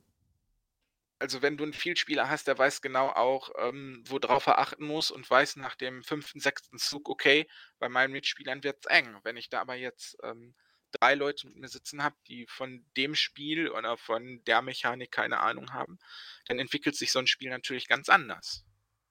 Okay, das ist, Also- ja, verstehe, ja. Weil du Also- halt, weil, weil, weil, weil die Leute für dich nicht berechenbar sind. Genau, Ah, okay. Das, das, ja, genau. kann ich nachvollziehen. Na, na, natürlich zähle ich auch irgendwie Punkte im Kopf mit, klar. Aber es, also manchmal verzähle ich mich auch oder so. Also so ein, so ein Spiel ist für mich grundsätzlich nie langweilig, weil mir auch, aber auch das gefällt so, okay, wie kann ich jetzt auf meine Mitspieler eingehen und reagieren und selber agieren, Mhm. damit ich eine Strategie finde, die für mich funktioniert. Und das ist egal, ob ich da vier Noobs sitzen habe oder nicht. Anders als bei einem Shooter vielleicht, wo ich auch ein Kacknoob bin. Ähm, und da macht es dann anderen Leuten vielleicht auch keinen Spaß mit mir zu spielen. Ne? Okay. Gibt es ein Spiel, wo du von dir selber sagen würdest, da gehörst du leistungsmäßig oder ergebnismäßig schon zur Elite? Also wo du sagst, ey, wenn es da jetzt eine deutsche Meisterschaft gäbe zu Spiel XY, da wärst du weit vorn? Also erstmal gibt es deutsche Meisterschaften und es gibt Ah, ja. tatsächlich auch Weltmeisterschaften. Hallo Fettnapf, ich Gleich- bin drin. Ja, gleich das gleich okay. dazu. Ähm, den Anspruch an mich habe ich nicht. If there is a game, there is competition. Yes. That's true. Ähm, also ich habe für mich den Anspruch, da nicht so gut zu werden, weil mh, das reizt mich nicht am Brettspiel. Mich reizt dieses ähm, Entdecken, Strategien finden, nebenbei ein bisschen nett quatschen. Was ist das berühmteste Brettspiel, was so eine Competition hat? Also ich habe davon auch noch gar nichts gehört. Ähm, zunächst mal gibt es für einige Spiele äh, einzelne deutsche und Weltmeisterschaften. Okay. Ähm, Also Das- Katan, doch, ich habe mal so ein, ich habe eine Reportage über Katan gesehen. Es gibt Katan-Meisterschaften, glaube ich. das ist richtig. Okay. Das ist richtig. Es gibt auch für Memory gibt es deutsche Meisterschaften und Weltmeisterschaften. mhm. Das gibt es allerdings auch ähm, Für Memory. Für Memory, ja. Ah, Okay. Ähm, ausgetragen. Die deutschen Meisterschaften im Übrigen in Herne auf einer kleinen Messe. Genauso wie für das nächste Spiel, was ich nennen wollen würde. Das ist ähm, Carcassonne. Oh Auch ja, da na gibt klar. es deutsche, deutsche Meisterschaften. Okay, krass. Ähm, da kenne ich sogar jemanden, der auch immer da relativ weit vorne mitspielt, so unter den ersten fünf. Ich liebe dieses Spiel. Ja, und dann gibt es zusätzlich noch gibt es Teammeisterschaften. Und da geht es so weit, dass die Europameisterschaften in der Regel, was dieses Jahr nicht funktioniert, ähm, auf der Spiel in Essen ausgetragen werden. Da Mhm. reisen die Leute wirklich aus ganz Europa an. Okay. Ähm, ein Team besteht immer aus vier Spielern und es werden immer vier Spiele, die nach gewissen Kriterien äh, ausgewählt werden. Ähm, ja, werden erstmal deutschlandweit sozusagen ausgespielt. Mhm. Ähm, organisiert hier in Deutschland, ähm, auch hier aus dem Ruhrgebiet, aus Herne, vom, äh, von einem Verein. Und ja, das wird dann ausgetragen. Dann gibt es Vorrunden, deutsche Meisterschaften, wie gesagt, die Europameisterschaften dann in Essen. Und wenn man in Essen dann die Europameisterschaften, wenn man da sich gut platzieren kann, kriegt man äh, einen freien Flug, Kost und Logis nach Indianapolis auf die GenCon und hat danach schöne Tage in den USA. Ähm, Darf dann mal, da die Weltmeisterschaft spielen. also wenn man jetzt mal irgendwie das Ganze projiziert auf, auf digital, ne? Also bei, bei Counter-Strike oder Valorant, da gibt es Taktiken. So, ne? Was macht man am besten, wo und so weiter und so fort. Das gibt es auch bei Spielen wie League of Legends, die ja auch sehr hoch gerankt sind, was Competitive angeht. Und bei FIFA gibt es das auch. Äh, das heißt, es gibt die ultimative Strategie. Also es gibt eine Meta für Katan. Mhm. Okay. Also, jein. Jein. Natürlich gibt es Strategien, die relativ erfolgreich sind. Das Ding ist natürlich, wenn alle am Tisch dieselbe Strategie spielen, Absolut. hast du ein Problem. Mhm. So, und, und ähm, ich meine, es, es liegt natürlich auch ähm, Und du bei hast den Katan Würfel, ne? beispielsweise. Du hast, ja, manchmal hast du auch keinen Würfel. Ähm, also es gibt auch Spiele tatsächlich ohne Glücksaspekt. Mhm. Aber da spielen dann ja auch wieder die äh, Mitspieler eine Rolle. Klar. Wie agieren die? Und natürlich liegt es auf der Hand, ähm, bei Katan beispielsweise, wenn man mit nicht der klassischen Aufstellung mit zwei Siedlungen, sondern gleich mit einer äh, Stadt spielt, die Stadt da platzieren zu wollen, wo natürlich ähm, eine gefragte Ressource ist, die dann vielleicht auch noch häufig gewürfelt wird, weil eine 6 oder eine 8 drauf liegt. Mhm. Natürlich. Ne? So, Ist das, so Strategien Mhm. gibt es halt auch für andere Spiele. okay. Ist das Ganze eigentlich auch ein Business? Also kann man, kann man Profi-Gesellschaftsspieler sein? Nein. Okay. Nein. Also dafür ist die, also dafür ist die, ich sag mal, die Hardcore-Szene ist zu klein, Mhm.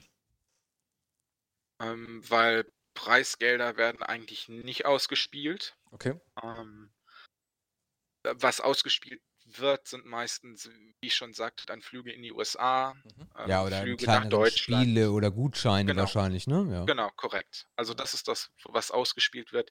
Da geht es eher so darum zu sagen, ey, ich bin erster, äh, ich bin dieses Jahr deutscher Meister in Carcassonne. So. Okay. Gibt es eigentlich eine Zahl oder eine, eine Erhebung, wie viele Leute in Deutschland so jetzt in deiner Liga spielen, was dieses Freaktum, jetzt mal äh, neutral in Anführungszeichen, angeht, verfolgen? Nein, also da gibt es keine Statistiken drüber, weil äh, es ist natürlich auch ähm, ein uraltes Kulturgut, ne? Also wie du vorhin schon sagtest, Schach. Schach ist uralt. Ähm, und Schach war ja mal dafür gedacht, tatsächlich Kriege zu ersetzen. So, und so gibt es auch im asiatischen Raum das äh, sogenannte Go, was da halt schon Urjahre alt ist. Und Mayong. Und- Mahjong, ja. Ja. Okay. Mich würde noch eine Sache auf jeden Fall interessieren, oder wolltest du noch was zwischenschieben? Na, ich glaube, es ist halt auch super schwierig, das zu unterscheiden, ne? weil äh, Gesellschaftsspiele sind wieder hart in der Mitte der Gesellschaft auch angekommen. Äh, was du ja auch alleine daran siehst, dass in diesen ganzen, ich meine, Toys R Us gibt es in Deutschland jetzt nicht mehr, aber dafür diese andere Smith Company, die das übernommen hat. Und die haben halt äh, Regale äh, hoch bis zur Decke und meterweit mit Brettspielen. Und ich glaube, man nimmt im Familienkreis immer noch sehr viel Brettspiele mit. Und darum ist es, glaube ich, schwer auszumachen, wie viele sind davon jetzt so, dass sie einen Kleiderschrank nicht für Kleider, sondern für Brettspiele haben. Ja. Mhm. Ja. Ähm, mir fällt gerade noch was anderes ein. Hast du den Eindruck oder weißt du vielleicht sogar, welches das beliebteste deutsche Gesellschaftsspiel ist? Nein, Also, also nicht deutsch, sondern in Deutschland praktiziert? könnte ich jetzt nicht sagen. Also vielleicht gibt es dazu auch eine Erhebung, Mhm. aber das ist für mich persönlich irrelevant, Mhm. weil für mich ist eher relevant, was spiele ich gerne.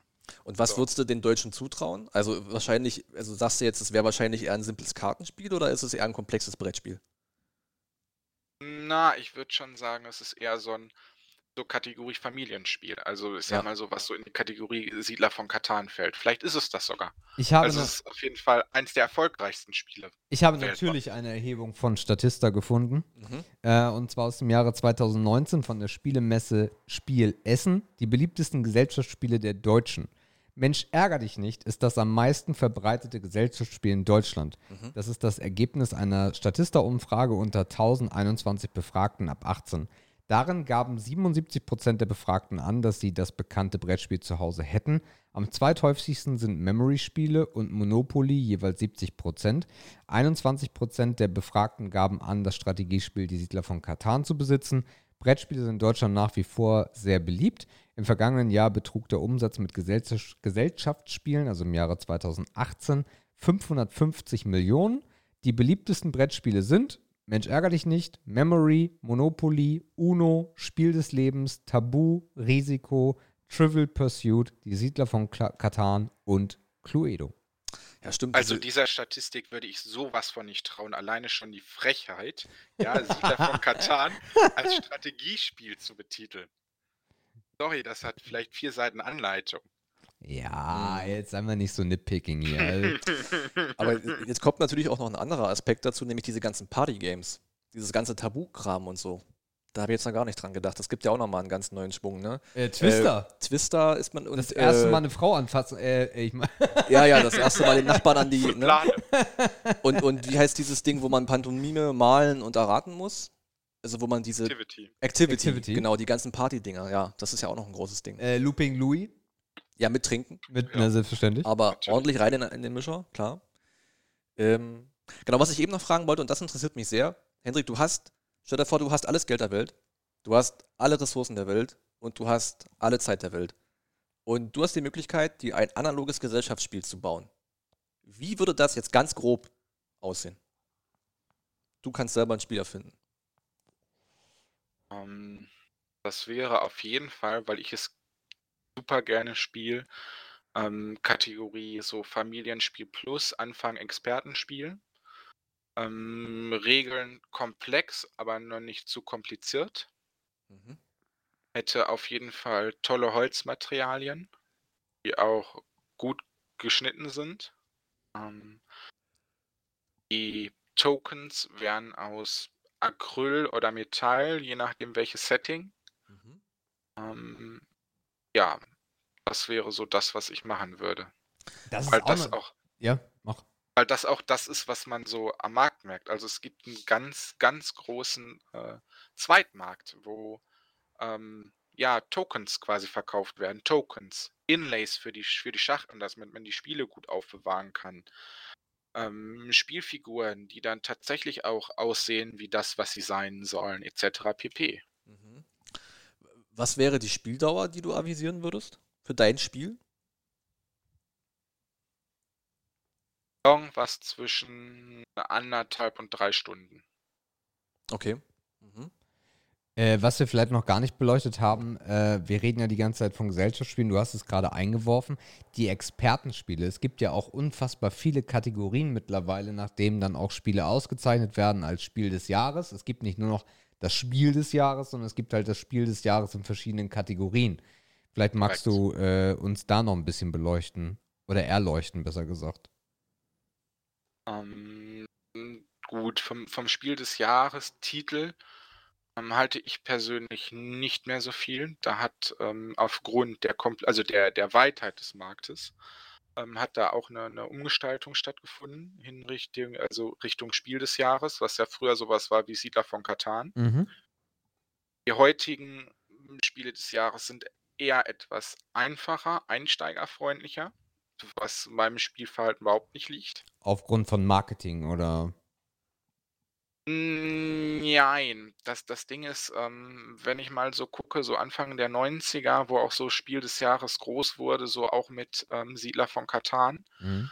ähm, da war Siedler von Katan schon für, für damalige Verhältnisse ein komplexes Spiel. So, das ist heute aber maximal, also ich würde sagen, vermutlich eher ein Familienspiel. Ähm, von daher fühle ich mich da, also ich persönlich mich eher aufgehoben bei Kennerspiel.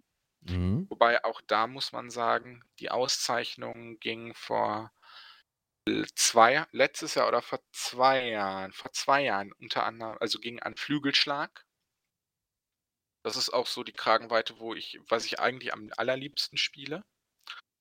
Und auch da wäre das für mich maximal ein Familienspiel plus, weil von der, von der Tragweite her, ich habe ein Spiel im Schrank stehen, ich kann es, ich weiß es nicht aus dem Kopf, ähm, Agricola von U Uwe Rosenberg aus dem Lookout Games Verlag.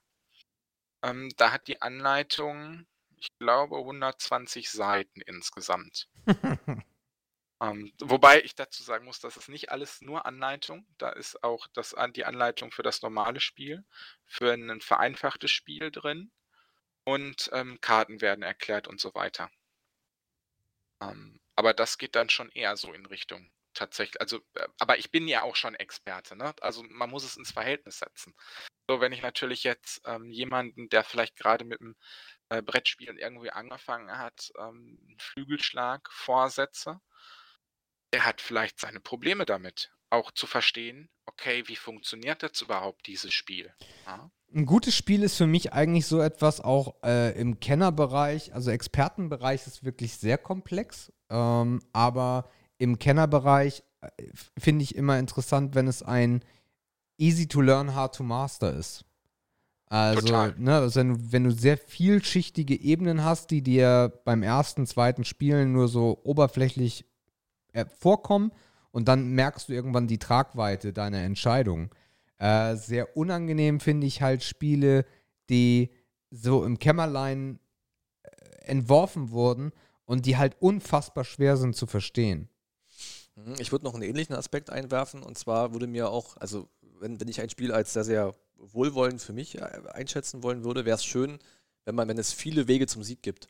Ne, das heißt, es gibt nicht nur den Weg oder die drei Strategien, sondern du hast unendlich viele Wege, die dich irgendwie zum Ziel, zum Sieg, zum Erfolg bringen weil das Spiel dann halt nie langweilig wird. Ne? Du kannst es 30 Mal spielen und du hast 30 verschiedene Facetten, die aber trotzdem zum positiven Ergebnis führen. Ja. ja. Dann kannst du halt auch mit den gleichen Leuten das Spiel ganz oft zocken und du hast immer was Neues und du lernst was dazu oder du lernst was von dem, der macht es ganz anders. Aber das ist No? ja auch ein Grund, warum dieses Dungeon and Dragons so erfolgreich war, weil es halt unendlich viele Möglichkeiten gibt, das Spiel zu spielen.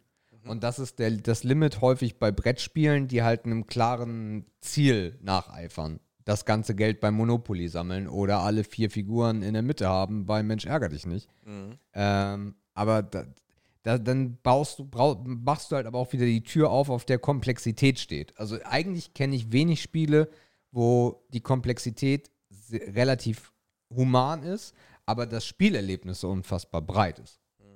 Ja, es ist Das ein ist schmaler. Grad, ne? Obwohl, man versucht es heute, also so Spiele wie, äh, wie du schon sagtest, so äh, Mensch ärgere dich nicht und so weiter, die kommen nur noch selten auf den Markt. Ähm, tatsächlich versucht man heutzutage dann auch die Wiederspielbarkeit dadurch zu schaffen, dass es mehr Material gibt, als man braucht.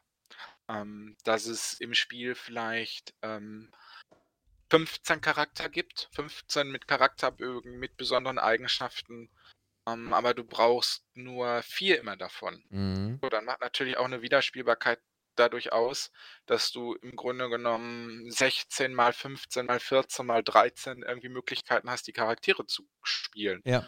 Und häufig ist es dann so, dass das nicht nur auf einer Ebene bei den Charakteren stattfindet, sondern auch bei, bei Ausrüstung oder ähnlichem. Das bringt mich noch auf eine Frage.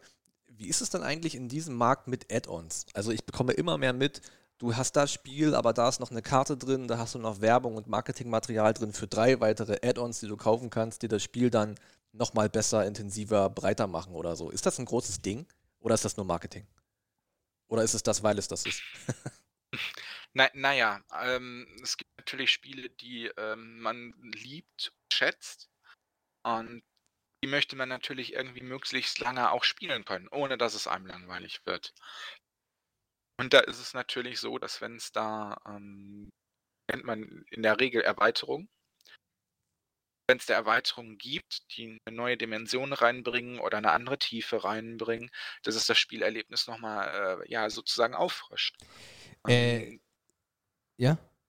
Und im Grunde genommen ist es vielfach so, also zumindest bei den voll erfolgreichen Erweiterungen so, ähm, dass es nicht nochmal aufgewärmt ist, beispielsweise wie bei Monopoly Nintendo, Monopoly Marvel, Monopoly äh, Zelda, Monopoly Schieß mich tot, sondern dass es tatsächlich irgendwas, äh, eine neue interessante Variante vom Spiel gibt. Zwei gute Beispiele hier und das passt eigentlich zu dem, was du gerade gesagt hast. Das Spiel, was du gerne hättest, wäre halt erweiterbar und verschiedene Wege. Äh, der Urvater dessen äh, und dadurch auch verdammt reich geworden ist der Schaffer von Katan, weil er genau das gemacht hat.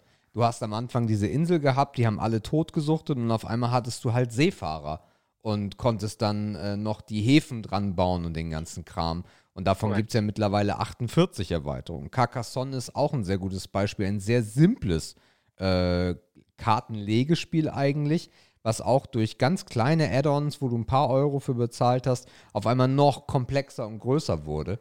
Äh, und du die Komplexität damit auch äh, nach und nach dazu baust. Mhm. Hendrik, stell dir vor, du wirst eingeladen.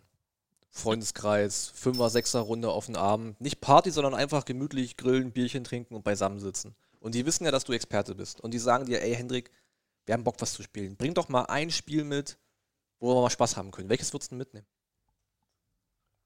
Und du Es kannst nur eins drauf an. mitnehmen.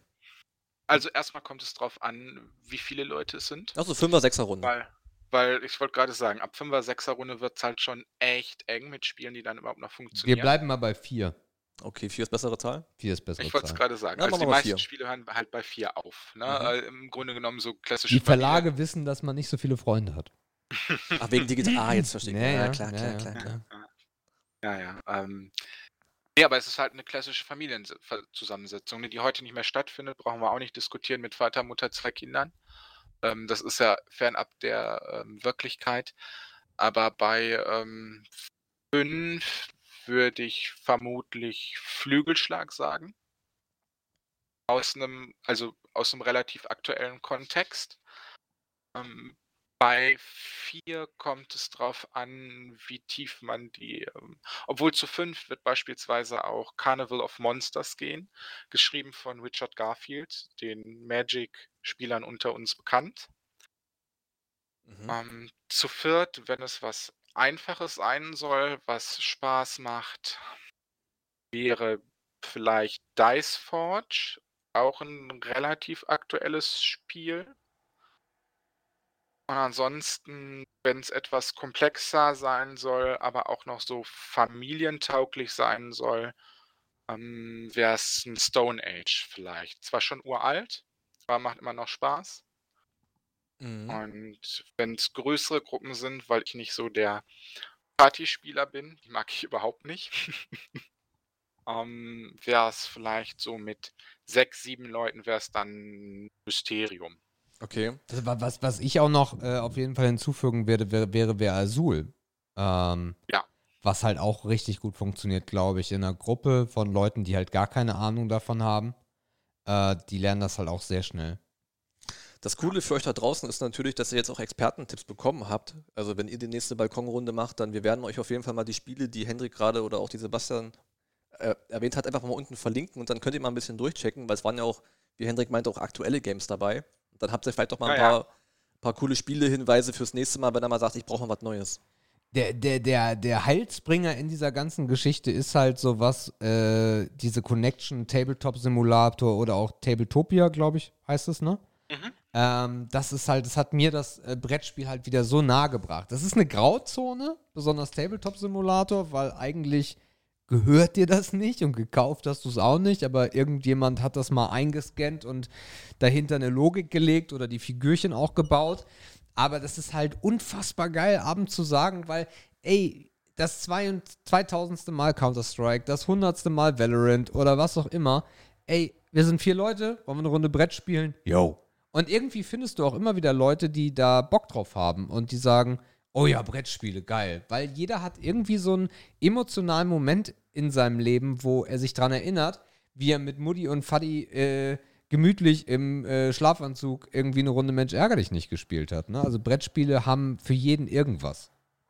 Ja, und das, das ist auch irgendwo das Interessante. Und es gibt auch immer wieder, wenn man wirklich auf Entdeckungsreise geht, ähm, beispielsweise, wenn tatsächlich nicht Mensch ärger dich nicht das Lieblingsspiel ist, dann gibt es ein Spiel, was ähnlich ist, was aber vielleicht ein bisschen komplexer ist, ein paar mehr Regeln hat. In dem Falle wäre es zum Beispiel Doc aus dem äh, Schmidt Verlag. Oder für die Schweizer, die vielleicht ja auch zu, zuhören, wäre es Brandy. Im Grunde genommen selbes Spiel, anderer Name. Okay.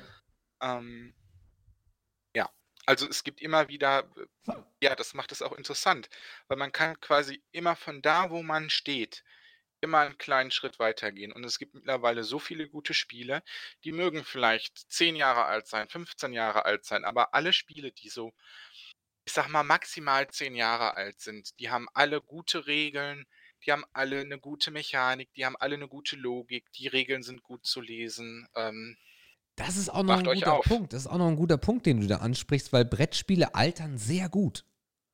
Ja. Also ich meine, selbst die äh, 250 äh, Set-Geschichte, die man bei den Eltern hatte, äh, wenn du die heute auspacken würdest und die einigermaßen gut erhalten ist, das, das funktioniert einfach. Klar. Ja. Du hast ja keinen Verschleiß. Richtig. Ja. Wollen wir vielleicht zum Abschied oder zum Abschluss dieses großen Themenbereiches noch so eine Familienrunde machen? Sprich, welche Games waren bei euch in der Familie immer am beliebtesten? Ja. Ähm, ich kann ja auch direkt mal reinstarten. Bei uns sind es eigentlich eher so die einfachen Games. Ähm, also klar, Mensch, ärgere dich nicht, müssen wir nicht drüber sprechen. Worauf meine Schwester immer Bock hat, worauf die Männer aber meistens keinen Bock haben, ist äh, Scribble. Oder Scrabble? Scrabble. Scrabble. Scrabble. Ja, ähm, Scrabble ist auch sehr interessant, aber es ist sehr, mal sehr, sehr langwierig und Ja. nach dem fünften Schnaps auch schwierig. Und bei Scrabble ist immer schwierig, dass irgendwer überlegt sich halt komische Worte.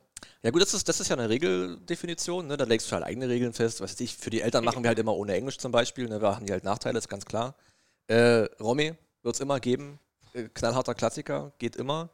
Ähm, und seit neuestem auch äh, The Game. Das ist ein Kartenspiel. Ähm, das ist ein Teamkartenspiel. Du hast, äh, du hast vier Haufen, zwei beginnen bei 99, zwei begi- beginnen bei 1. Okay. Und du musst immer abwechselnd Karten drauflegen. Und du musst das Ziel haben, alle Karten, die im Stapel und auf den Händen der Mitspielern sind, gemeinsam auf, in der Reihenfolge auf die Haufen zu legen. Das heißt, es ist ein indirektes Teamspiel, du kannst dir nicht helfen, aber du musst immer so ein bisschen gucken, was hat der andere. Das heißt, du kommst gemeinsam zum Sieg, hat auch irgendwie Charme und kostet Okay. fast nichts. Und Markus, soll ich dir jetzt mal was das Gute daran sagen? Mhm. Wenn dir das langweilig wird, auch dafür gibt es verschiedene Varianten und Erweiterungen. Habe ich schon gesehen und wir spielen das auch immer ohne Spezialregeln, weil auf diesen The Game-Dingern sind noch so Totenköpfe drauf und so, aber wir schaffen das kaum im normalen Modus zu viert. also wir haben da noch Luft nach oben, aber ich habe gesehen, da gibt es unendlich viele Varianten von, ja. Okay. Äh, bei mir sind es, wie vorhin schon gesagt, mein Großvater hat mir Mühle und äh, Dame beigebracht. Das hilft einem heute nicht mehr so, weil ich, also die beiden Dinge sind wirklich ausgestorben. Also ich kenne eigentlich niemanden mehr, der, der, der Mühle oder Dame spielt. Äh, durch meinen äh, Bruder Backgammon, was halt auch richtig geil war. Ähm, ansonsten, Mensch, ärger dich nicht, ja. Aber ich bin halt leider in einer Familie groß geworden, die so Brettspiele gar nicht so gefeiert hat.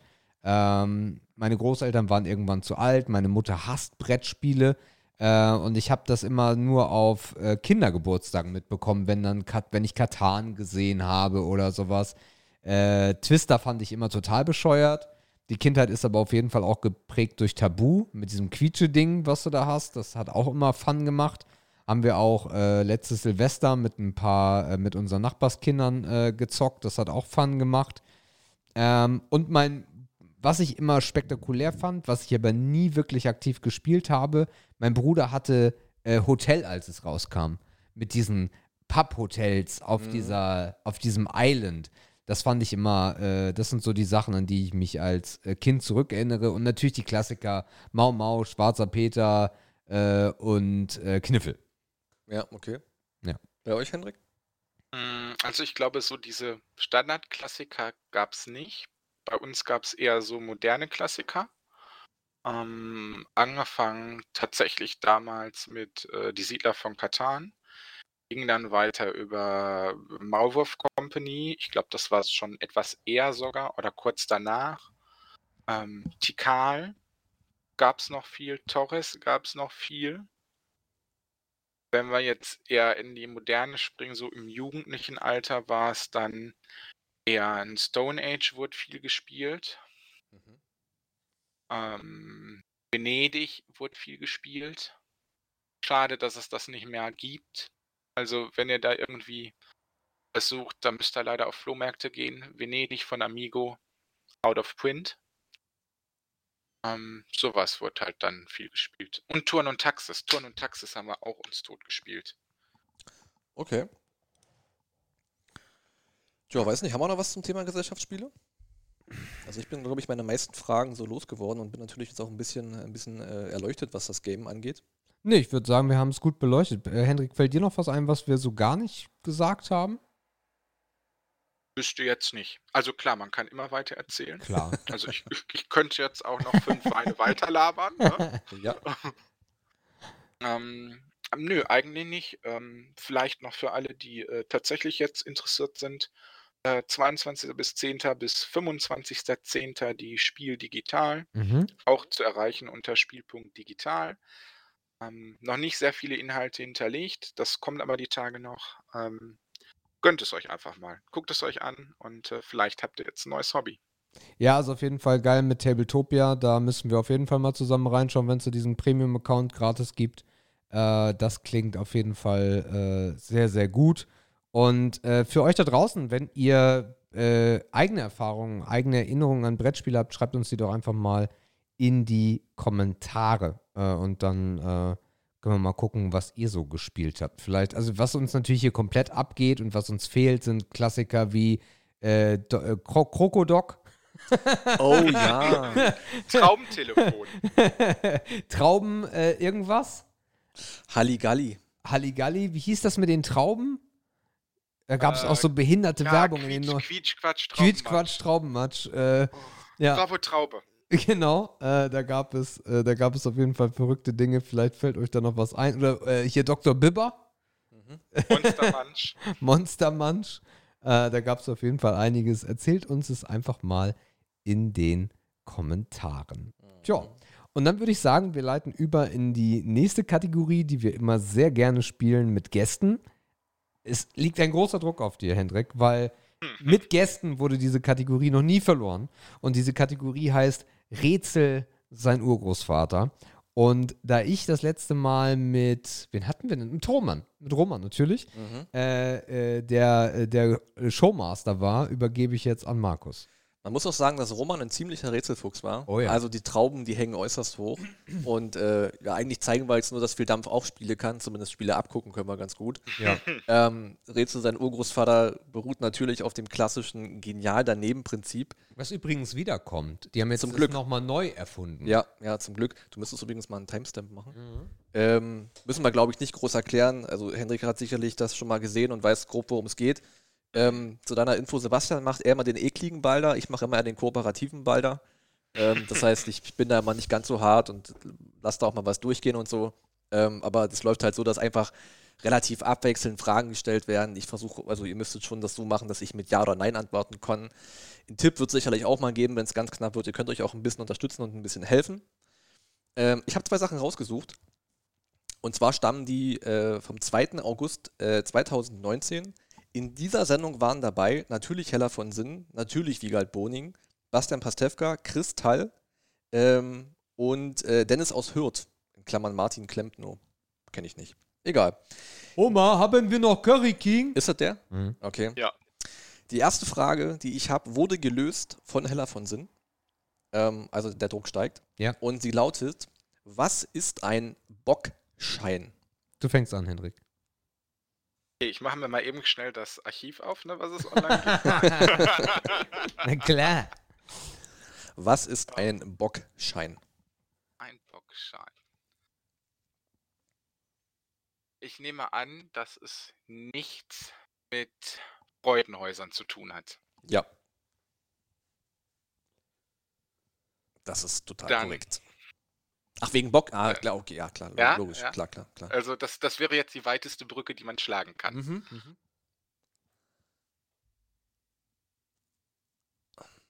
Hast du noch was oder Okay. willst du abgeben?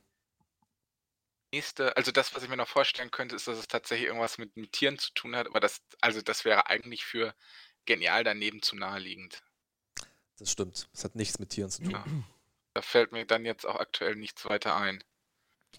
Äh, Gehe ich recht in der Annahme, Markus, äh, dass es nichts mit Motorrädern zu tun hat?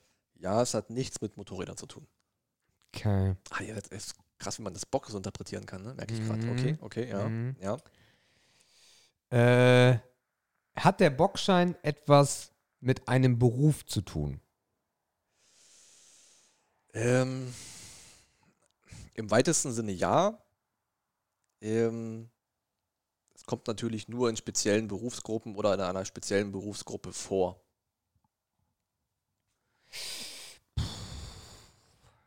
Hat es mit Berufen zu tun, die in der Natur ihren überwiegenden Arbeitsalltag verbringen? Definiere Natur? Naja, im Wald, im, auf Nein. dem Feld. Nein. Nein. Nein. Okay.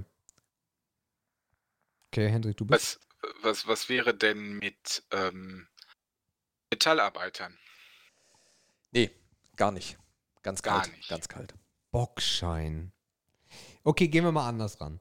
Äh, muss man für diesen Bockschein eine Prüfung ablegen? Eine Prüfung konkret nicht, aber etwas ähnliches. Eine Eignungsprüfung. Nee, eine Prüfung ist es in der Tat nicht. Nee. Okay. Hendrik? Was Also- ist denn, also ich könnte mir jetzt noch vielleicht vorstellen, dass es was mit Sportlern zu tun hat. Mit Sport hat es nichts zu tun. Schade. Okay, wir sind ja aber schon bei Berufen und man muss sich dafür irgendwie, muss man, nee, ich frage anders. Gehe ich recht in der Annahme, dass man keine besondere Eignung dafür haben muss, diesen Bockschein zu haben? Das ist richtig. Das heißt, jeder kann diesen Bockschein haben. Ja, das ist so witzig in dem Kontext.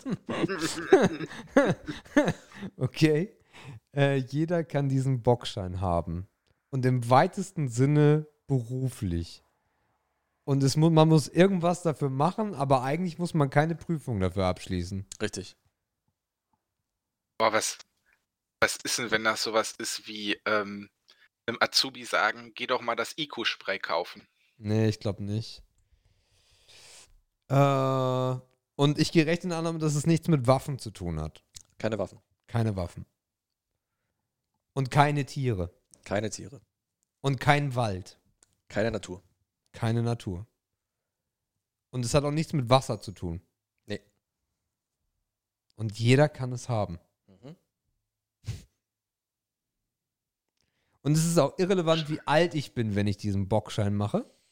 Ah. Na, machen ist, machen ist das falsche Wort. Ähm, aber das Alter spielt eine Rolle. Das Alter spielt eine Rolle. Das Alter. Also keine Also sonst- wesentliche, aber es macht einen Unterschied. Hm, ob, obwohl, das Alter macht einen Unterschied. Was ist denn, wenn das sowas wie eine Schanklizenz ist? Weil Bock ist ja auch ein Bier. Das ist leider auch die falsche Richtung. Ja, aber warum lacht er, wenn ich sage, ob man den machen kann? Ja, machen ist in der Tat nicht das richtige Wort. Naja, also äh, wenn er da lacht, würde ich sagen, das ist sowas wie tatsächlich irgendwie so. so Kann man, so ah, ah, ah, warte, warte, warte. Kann man den, also den kann man nicht machen, sondern der wird einem für etwas verliehen? Verliehen ist auch ein falsches Wort, aber man, also du machst ihn nicht aktiv, das ist richtig. Du bekommst ihn einfach. Genau, du bekommst ihn. Jetzt müsst ihr euch nur fragen, wofür bekomme ich den? Man bekommt den einfach so, Aus den einem, aus Bockschein. einem speziellen Grund, zur Erinnerung von einer speziellen Berufsgruppe.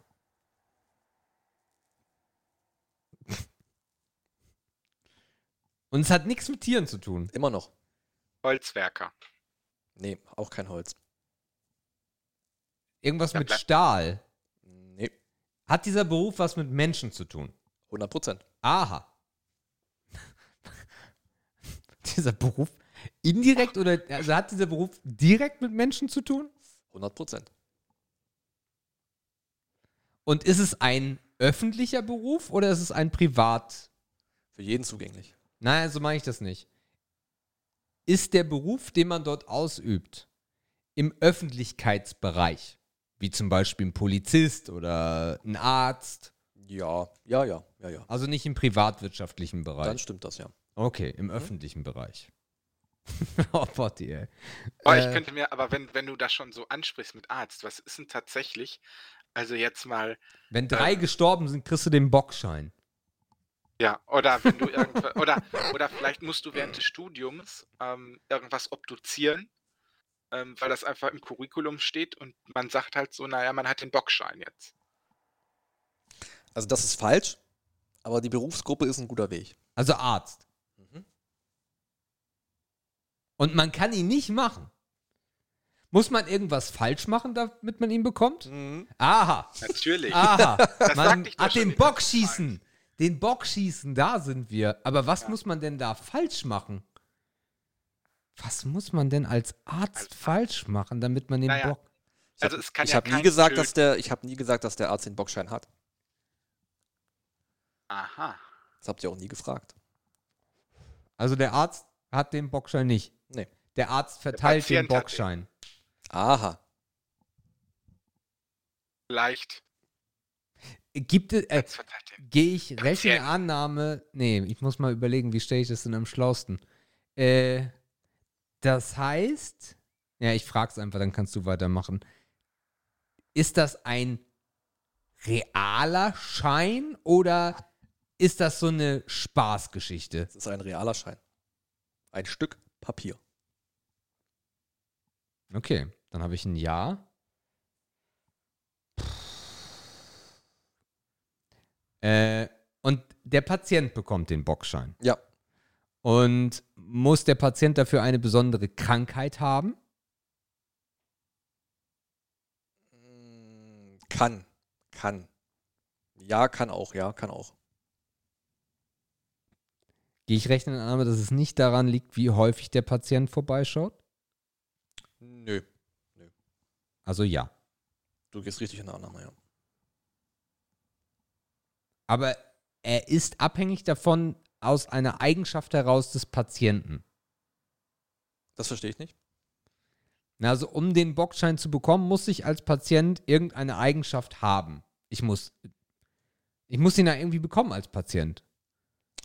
Naja, du musst einen Grund haben, den haben zu wollen, ja. Richtig. Ich will ihn haben, aber dann würde ich ihn doch bekommen. Du, du hast bekommen verneint am Anfang. Naja, bekommen heißt so, Christian so auf den Tisch geworfen, so bekommen auszeichnungsmäßig. Da waren wir noch nicht bei Arzt, als du das gefragt hast. Ah. Ja, Potti, dann bist du. Das Einzige, was ich mir jetzt noch vorstellen könnte, Ja.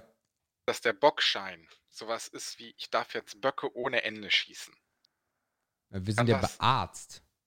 Ja, ja, aber der Patient bekommt ihn ja. Und wenn der Patient vielleicht, sag mal, jetzt irgendwas hat, irgendeine psychische Erkrankung oder ein Tourette oder so und darf deswegen Böcke en masse schießen, weil er einfach, weil die Krankheit, weil das quasi das Krankheitsbild ist. Ist inhaltlich falsch, aber keine ganz schlechte Richtung. Was? Also das, den gibt es nicht dafür. Aber den gibt es natürlich für irgendwas. Und die Richtung, die Potti gerade gesagt hat, Nein, aber es ist ein gu- guter Grundgedanke, was er so sagt. Aber natürlich ist das inhaltlich mit dem Verrücktsein falsch. Okay. Und es ist aber nicht einfach nur ein anderer, ein anderes Wort für einen gelben Schein. Ja, das ist es nicht. Okay. So, we- wegen Bock, also jetzt aus, dem, Ich verstehe das. aus dem Gemüt heraus. Ja. Der Patient. Aber es bekommt das. bescheinigt etwas. Ja, Also ich sehe, ich muss euch ja ein bisschen helfen hier. Äh, dauert ja schon zehn Minuten. Der Der ist echt schwer. Der Ja. ist echt schwer. Also er bescheinigt etwas. Er bescheinigt, Er bescheinigt etwas. Und was ist das, was er bescheinigt? Eine Krankheit. Wenn ihr, das, wenn ihr mir das sagt, was er bescheinigt, dann würde mir das schon reichen. etwas.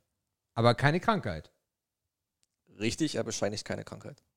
Und auch keinen psychischen Zustand. Richtig. Und er ist auch nicht dafür da, irgendwo hin überwiesen zu werden. Nein, es ist ganz andersrum. Richtig. Es ist ganz andersrum. Der Bockschein Ja. ist, ist, ist quasi die, die Endkrankschreibung, wie man auch immer die nennt. Die, die Gesundschreibung. Ich habe jetzt wieder Bock zu arbeiten. Also lass das mal mit dem Bock zu arbeiten weg. Bis dahin würde ich mitgehen. Es ist eine Art von Gesundschreibung, aber ich will noch wissen, wofür. Um wieder arbeiten zu dürfen. Ich will wissen, was er hatte. Weil das ist hier, das ist hier wirklich elementar. Irgendwas, was auch einen Bock hat, wahrscheinlich. Ein Hexenschuss. Nein.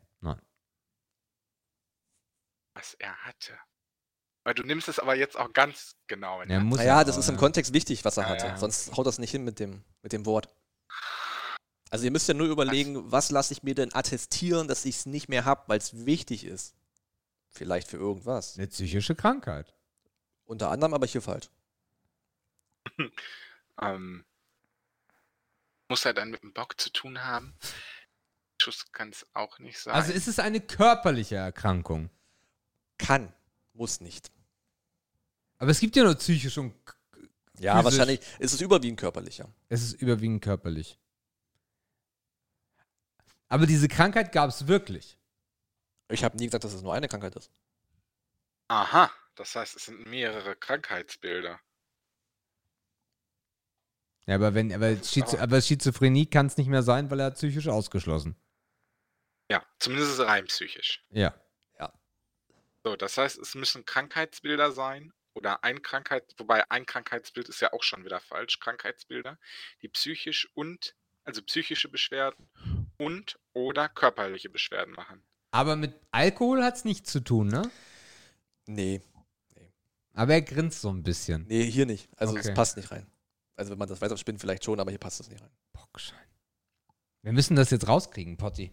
Weil das Ja. ist, ist das, also Ihr seid auch schon verdammt nah dran. wieder, dann wäre ich aber auch wieder bei irgendeiner äh, sexuellen Krankheit, also irgendwas sexuell übertragbares oder ich habe mir zu viel gerubbelt oder weiß der Geier, äh, die Bepanthen-Creme hat zu viel gegrieselt. Und das ist richtig. Wie? Ich sag's euch. Ja. Der Bockschein ist eine Bezeichnung für ein amtsärztliches Gesundheitszeugnis, das bestätigt, dass man keine ansteckende, Geschlechtskrankheit hat. Der Name leitet sich vom gynäkologischen Untersuchungsstuhl ab, der auch Bock genannt wird. Deswegen musste ich Geschlechtskrankheit hören. Okay, aber dann Ja, aber war, wir hatten das, das hat es doch wir was hatten mit das am Anfang mit. Freudenhaus.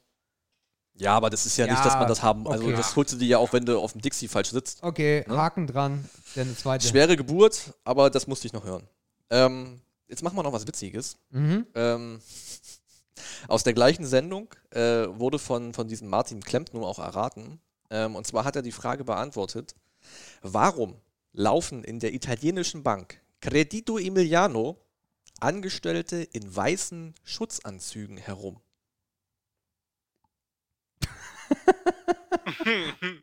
Credito Emiliano? Der Name ist egal. Der Name ist egal. Also glaube ich, ich kann, kann, kann kein Italienisch, aber ich glaube, das ist egal. Okay. Also nochmal, warum laufen in der italienischen Bank Credito Emiliano Angestellte in weißen Schutzanzügen herum? Gehe ich recht in der Annahme, dass diese weißen Schutzanzüge keine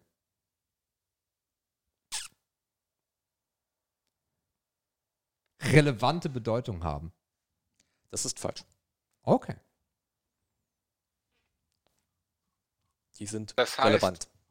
Das heißt, die Mitarbeiter wollen sich oder sollen vor irgendwas geschützt werden. Ja, Sollen sie vor einer Krankheit geschützt werden? Mm, das ist hier schwierig herauszulesen. Bevor es auf euch eine falsche Okay. Spur bringt, vielleicht eher nein. Okay. Und alle Mitarbeiter müssen diese Anzüge tragen. Ja, ja, Und ich gehe recht in der Annahme, dass die Kunden aber keinerlei Schutz tragen müssen. korrekt. Und es ist eine Bank. Ja. Credito So Emiliano. eine Bank im klassischen, so eine Sparkasse. Kann man das sich. weiß ja. ich nicht, aber Okay, das ist eine Bank. okay. Hat, haben die Schutzanzüge etwas mit dem Gebäude zu tun, in dem die Bank ist? Nein. Oha. Das ist super witzig. Das ist super Okay, crazy. vielleicht, vielleicht vergibt die Bank Kredite oder gibt Konten an Leute, die ähm, ähm, schwer krank sind oder kurz vor Sterben sind oder sowas. Also das könnte ich mir vorstellen, weil es ja auch in Rom eine Adresse für alle Obdachlosen gibt. Also, das ist prinzipiell falsch, Schade. aber das Thema Kredit könnt ihr verfolgen. Also, in, könnt ihr mal in Kontext setzen. Aber es ist kein Werbegag. Gar nicht.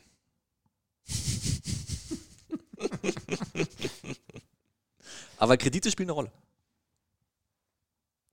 Also meine, meine, meine Hergehensweise war, irgendwie ist Asbest in der, in der Bank. Aber das ist es ja nicht. Aber einen gesundheitlichen Aspekt hattest du nicht verneint, ne? Ja, nee, konnte ich nicht, aber lässt sich hier schwer erkennen. Okay. Und es hat was mit Krediten zu tun, Potti. Äh. Mhm. Was, was, was ist denn, wenn diese Bank Ja. ähm, keine Kredite im Sinne von, von äh, Geld vergibt, sondern wenn es eher ein Leihhaus ist für, was weiß ich, äh, Kühe, Ziegen, dass man sich da vielleicht vor, vor Tierkrankheiten schützt. Also, das ist es nicht. Nee, das ist es nicht. Warum zögerst du so? Ja, auf eine Art ist es relativ nah dran, aber eigentlich ist es weit weg. Aber wir sprechen darüber, dass die Geld vergeben. Die geben dir Kohle, ja. Als Kunden. Geben Ohne, dir ein Darlehen. Ein Kredit. ohne, ohne, dass du dafür etwas geben musst. Dann wäre es kein Kredit. Naja, eine Bürgschaft ist aber nichts Materielles. Also es ist kein Pfandhaus Es ist kein Pfandhaus und auch kein Leihhaus. und auch kein Leihhaus. Es ist eine richtige Bank.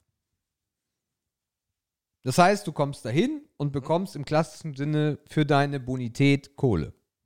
Wie eine Bank funktioniert. Ohne, so ohne Wenn und Aber. Also ohne Sonderdinge.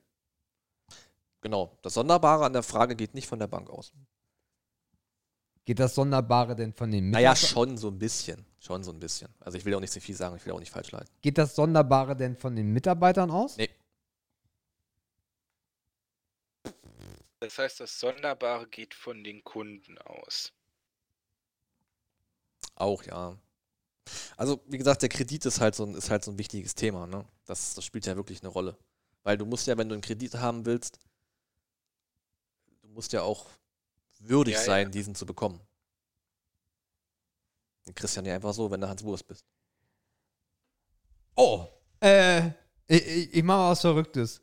Ja, ja. Musst du eine Gesundheitsprüfung machen, wenn du einen Kredit bekommst? Aber nur auf den Bock. Nein, hat damit überhaupt nichts zu tun. Schade, ey. Schade. Eine Gesundheitsprüfung. Eigentlich hättest du jetzt sagen müssen, oh, gute Idee, aber falsch. Ja, Frau von Sinn, das ist es nicht.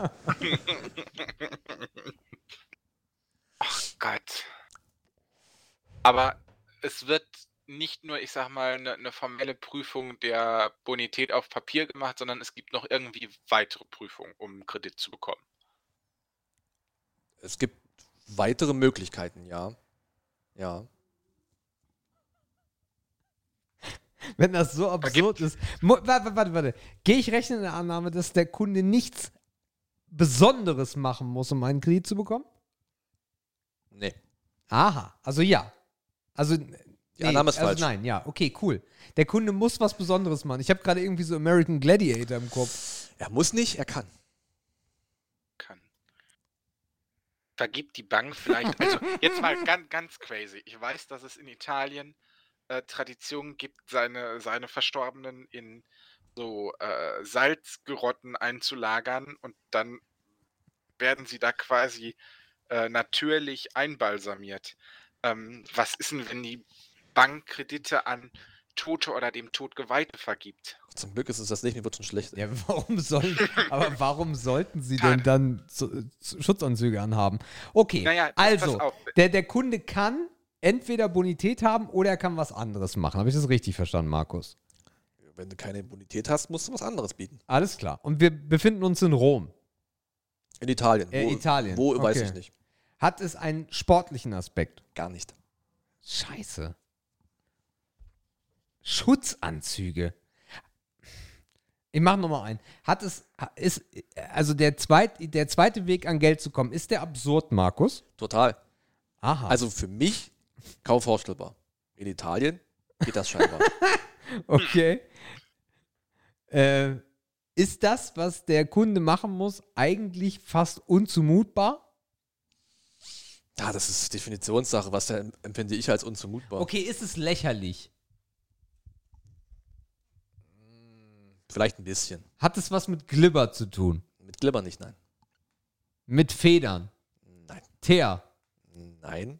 Krankheiten. Nee. Hat es was mit dem Blut zu tun? Auch nicht. Ich habe gedacht, dass die für Blutspende irgendwie Kredit bekommen oder so. Das ist. Ja, ich, ich, ich, ich war bei, bei äh, hier kriegst einen Kredit, aber nebenbei nimmst du noch bitte eine Hepatitis mit. Dann brauchst du einen Bockschein auf jeden Fall. ja. Ja, nicht unbedingt, aber okay. Fuck, ich glaube, der ist hart, ey. Ja, das ist, das ist lustig, aber hart, ja. Ah. So, warte mal, was haben wir? Also, wir sind uns jetzt darüber einig. Die Mitarbeiter haben zwar ihre Schutzanzüge an, aber es ist egal. Die haben die natürlich aus dem Grund an und die Kunden kriegen entweder normal Geld oder müssen dafür was Besonderes machen. Es ist nichts Absurdes mit Glibber und mit Teer und Federn. Es ist kein Sport, den sie machen müssen. Korrekt. Sport würde der Bank auch nicht helfen. Also, was hilft der Bank, wenn du drei Meter hoch springen kannst? Im, Im Gegenzug zu einem Kredit? Was ist denn, wenn man, wenn man den Kredit mit ähm, Organen besichert und die müssen vorher gecheckt werden? Besichern ist ein gutes Thema, aber Organe sind komplett falsch. Aha, Also, besichern im Sinne von. Äh, Kredit äh, sichern, ja. Man nennt es halt Rücklagen, ne? Müssen die Kunden, Oder Sicherheiten, besser gesagt. müssen die Kunden direkt was in der Bank machen? Passiert das in der Bank? Ja. Und passiert das körperlich? Ja, also du brauchst den Körper dafür, ja. Aber es ist nicht sportlich, also wie gesagt, nee, nicht, nee, das nicht. Nee, sportlich meine ich auch nicht. Und äh, es geht aber nicht um die Innereien. Korrekt. Und es geht auch nicht um die geistige Leistung. Nee. Und es geht auch nicht um die geistige Gesundheit. Aber es geht in irgendeiner Art um den Geist? Nein. Ah, shit. Hendrik, Bleib dabei. Es, es geht, geht um Körperflüssigkeiten. Nee. Weil mit was anderes, womit willst du denn sonst besichern? Also, außer mit, mit deinen Organen, Blut, Sperma. Was, Äh, ist mit was den, was ist ich. mit den Haaren? Haare? Ja. Zum Glück nicht, ey. Ekelhaft. Es geht, äh, es geht auch nicht um Körperteile. Und es geht auch nicht um Leistung, dass du irgendwie die Bank streichst oder sowas. Nein. das wäre lustig mit den Schutzanzügen. Ja, eben. Aber das würden doch nicht die Mitarbeiter machen. Aber es, es ist schon irgendwas ähm, sehr Persönliches, was du da als Pfand sozusagen hinterlegst. Hm, eher nicht. Da hast du, Ja. irgendwo hast du uns auf eine falsche Fährte gelockt. Es ist Ja. einfach so abstrakt. So, warte mal, wir gehen mal anders Das würde ich ran. doch niemals tun. Wir gehen mal anders ran. Die Mitarbeiter haben die Schutzanzüge aus einem bestimmten Grund. Mhm. Und der Kunde ist, das Abstruse ist, dass der Kunde die Kohle nicht nur für Bonität bekommt, sondern für das, was wir suchen. Ja. Und das macht er nicht sportlich, das Ja. macht er nicht körperlich, Mhm. das macht er nicht mit seinen Innereien und auch nicht mit seinen Körperflüssigkeiten. Mhm. Aber dafür, dass er es bekommt, muss er in die Bank. Und darum haben die die Schutzanzüge an. Korrekt. Und ich gehe recht in der Annahme, dass man nicht die Gesundheit prüft. Korrekt. Weder die geistige noch die physische. Mhm. Und ich gehe recht in der Annahme, dass man nichts an dem Kunden testet. Weil es mit ihm, wie gesagt, Es- nichts zu tun hat. Ah, was. Moment. Ähm, was ist denn, wenn, wenn das für ein tierisches Produkt passiert? Also für Käse oder für, für Bullensperma, was weiß ich. Aber warum sollten die sich vor Käse schützen? Weil es vielleicht irgendein besonderer Käse ist, wie der sizilianische Madenkäse.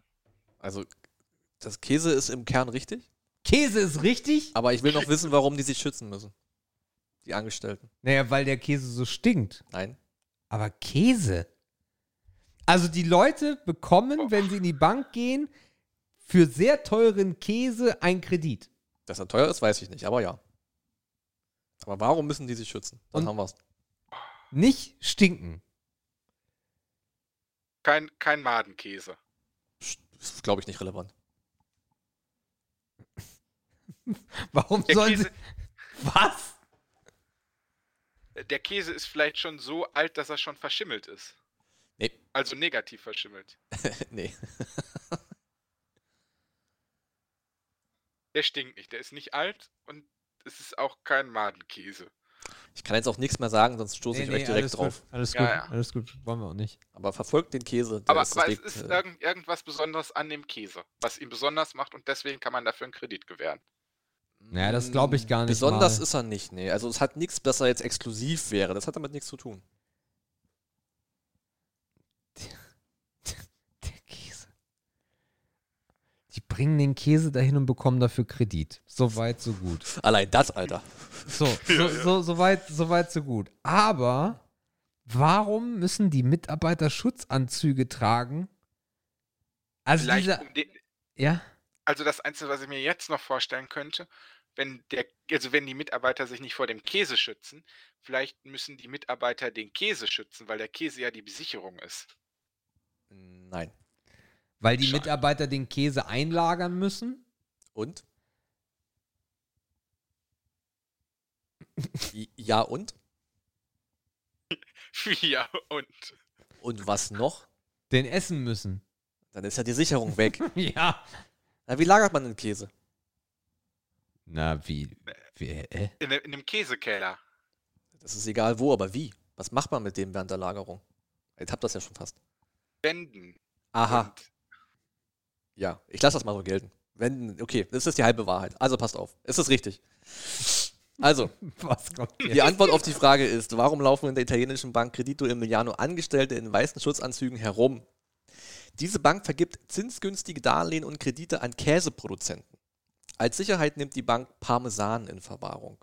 In der Bank gibt es Regale, in denen die Käseleibe liegen, und jetzt kommt's, von den Angestellten in weißen Schutzanzügen regelmäßig gewendet und gebürstet werden. Wird ein Darlehen nicht getilgt, kann die Privatbank den Käse auf den Markt verkaufen. Die schützen sich vor dem Wenden und vor dem Bürsten des Käses mit den weißen Schutzanzügen. Also schützen sie doch den Käse. Die schützen der den ja Käse, nicht- die Markus, und nicht sich Käse. selber. Ja. Die schützen den Käse. Also ich glaube, beim Bürsten fallen auch Späne. Beim Käse. Ja, beim Bürsten. Nee, die Nee, schützen das- den Käse, ist- nee, damit nee, der der nicht wird- schimmelt. Damit der Genau. nicht schimmelt. Ja gut, hätte euch aber nicht näher gebracht. Ah, Ja, doch. ah, nicht doch, wesentlich. Doch, aber ist nicht schlimm. Also Ähm, Käse war, glaube ich, der, war der ausschlaggebende Punkt.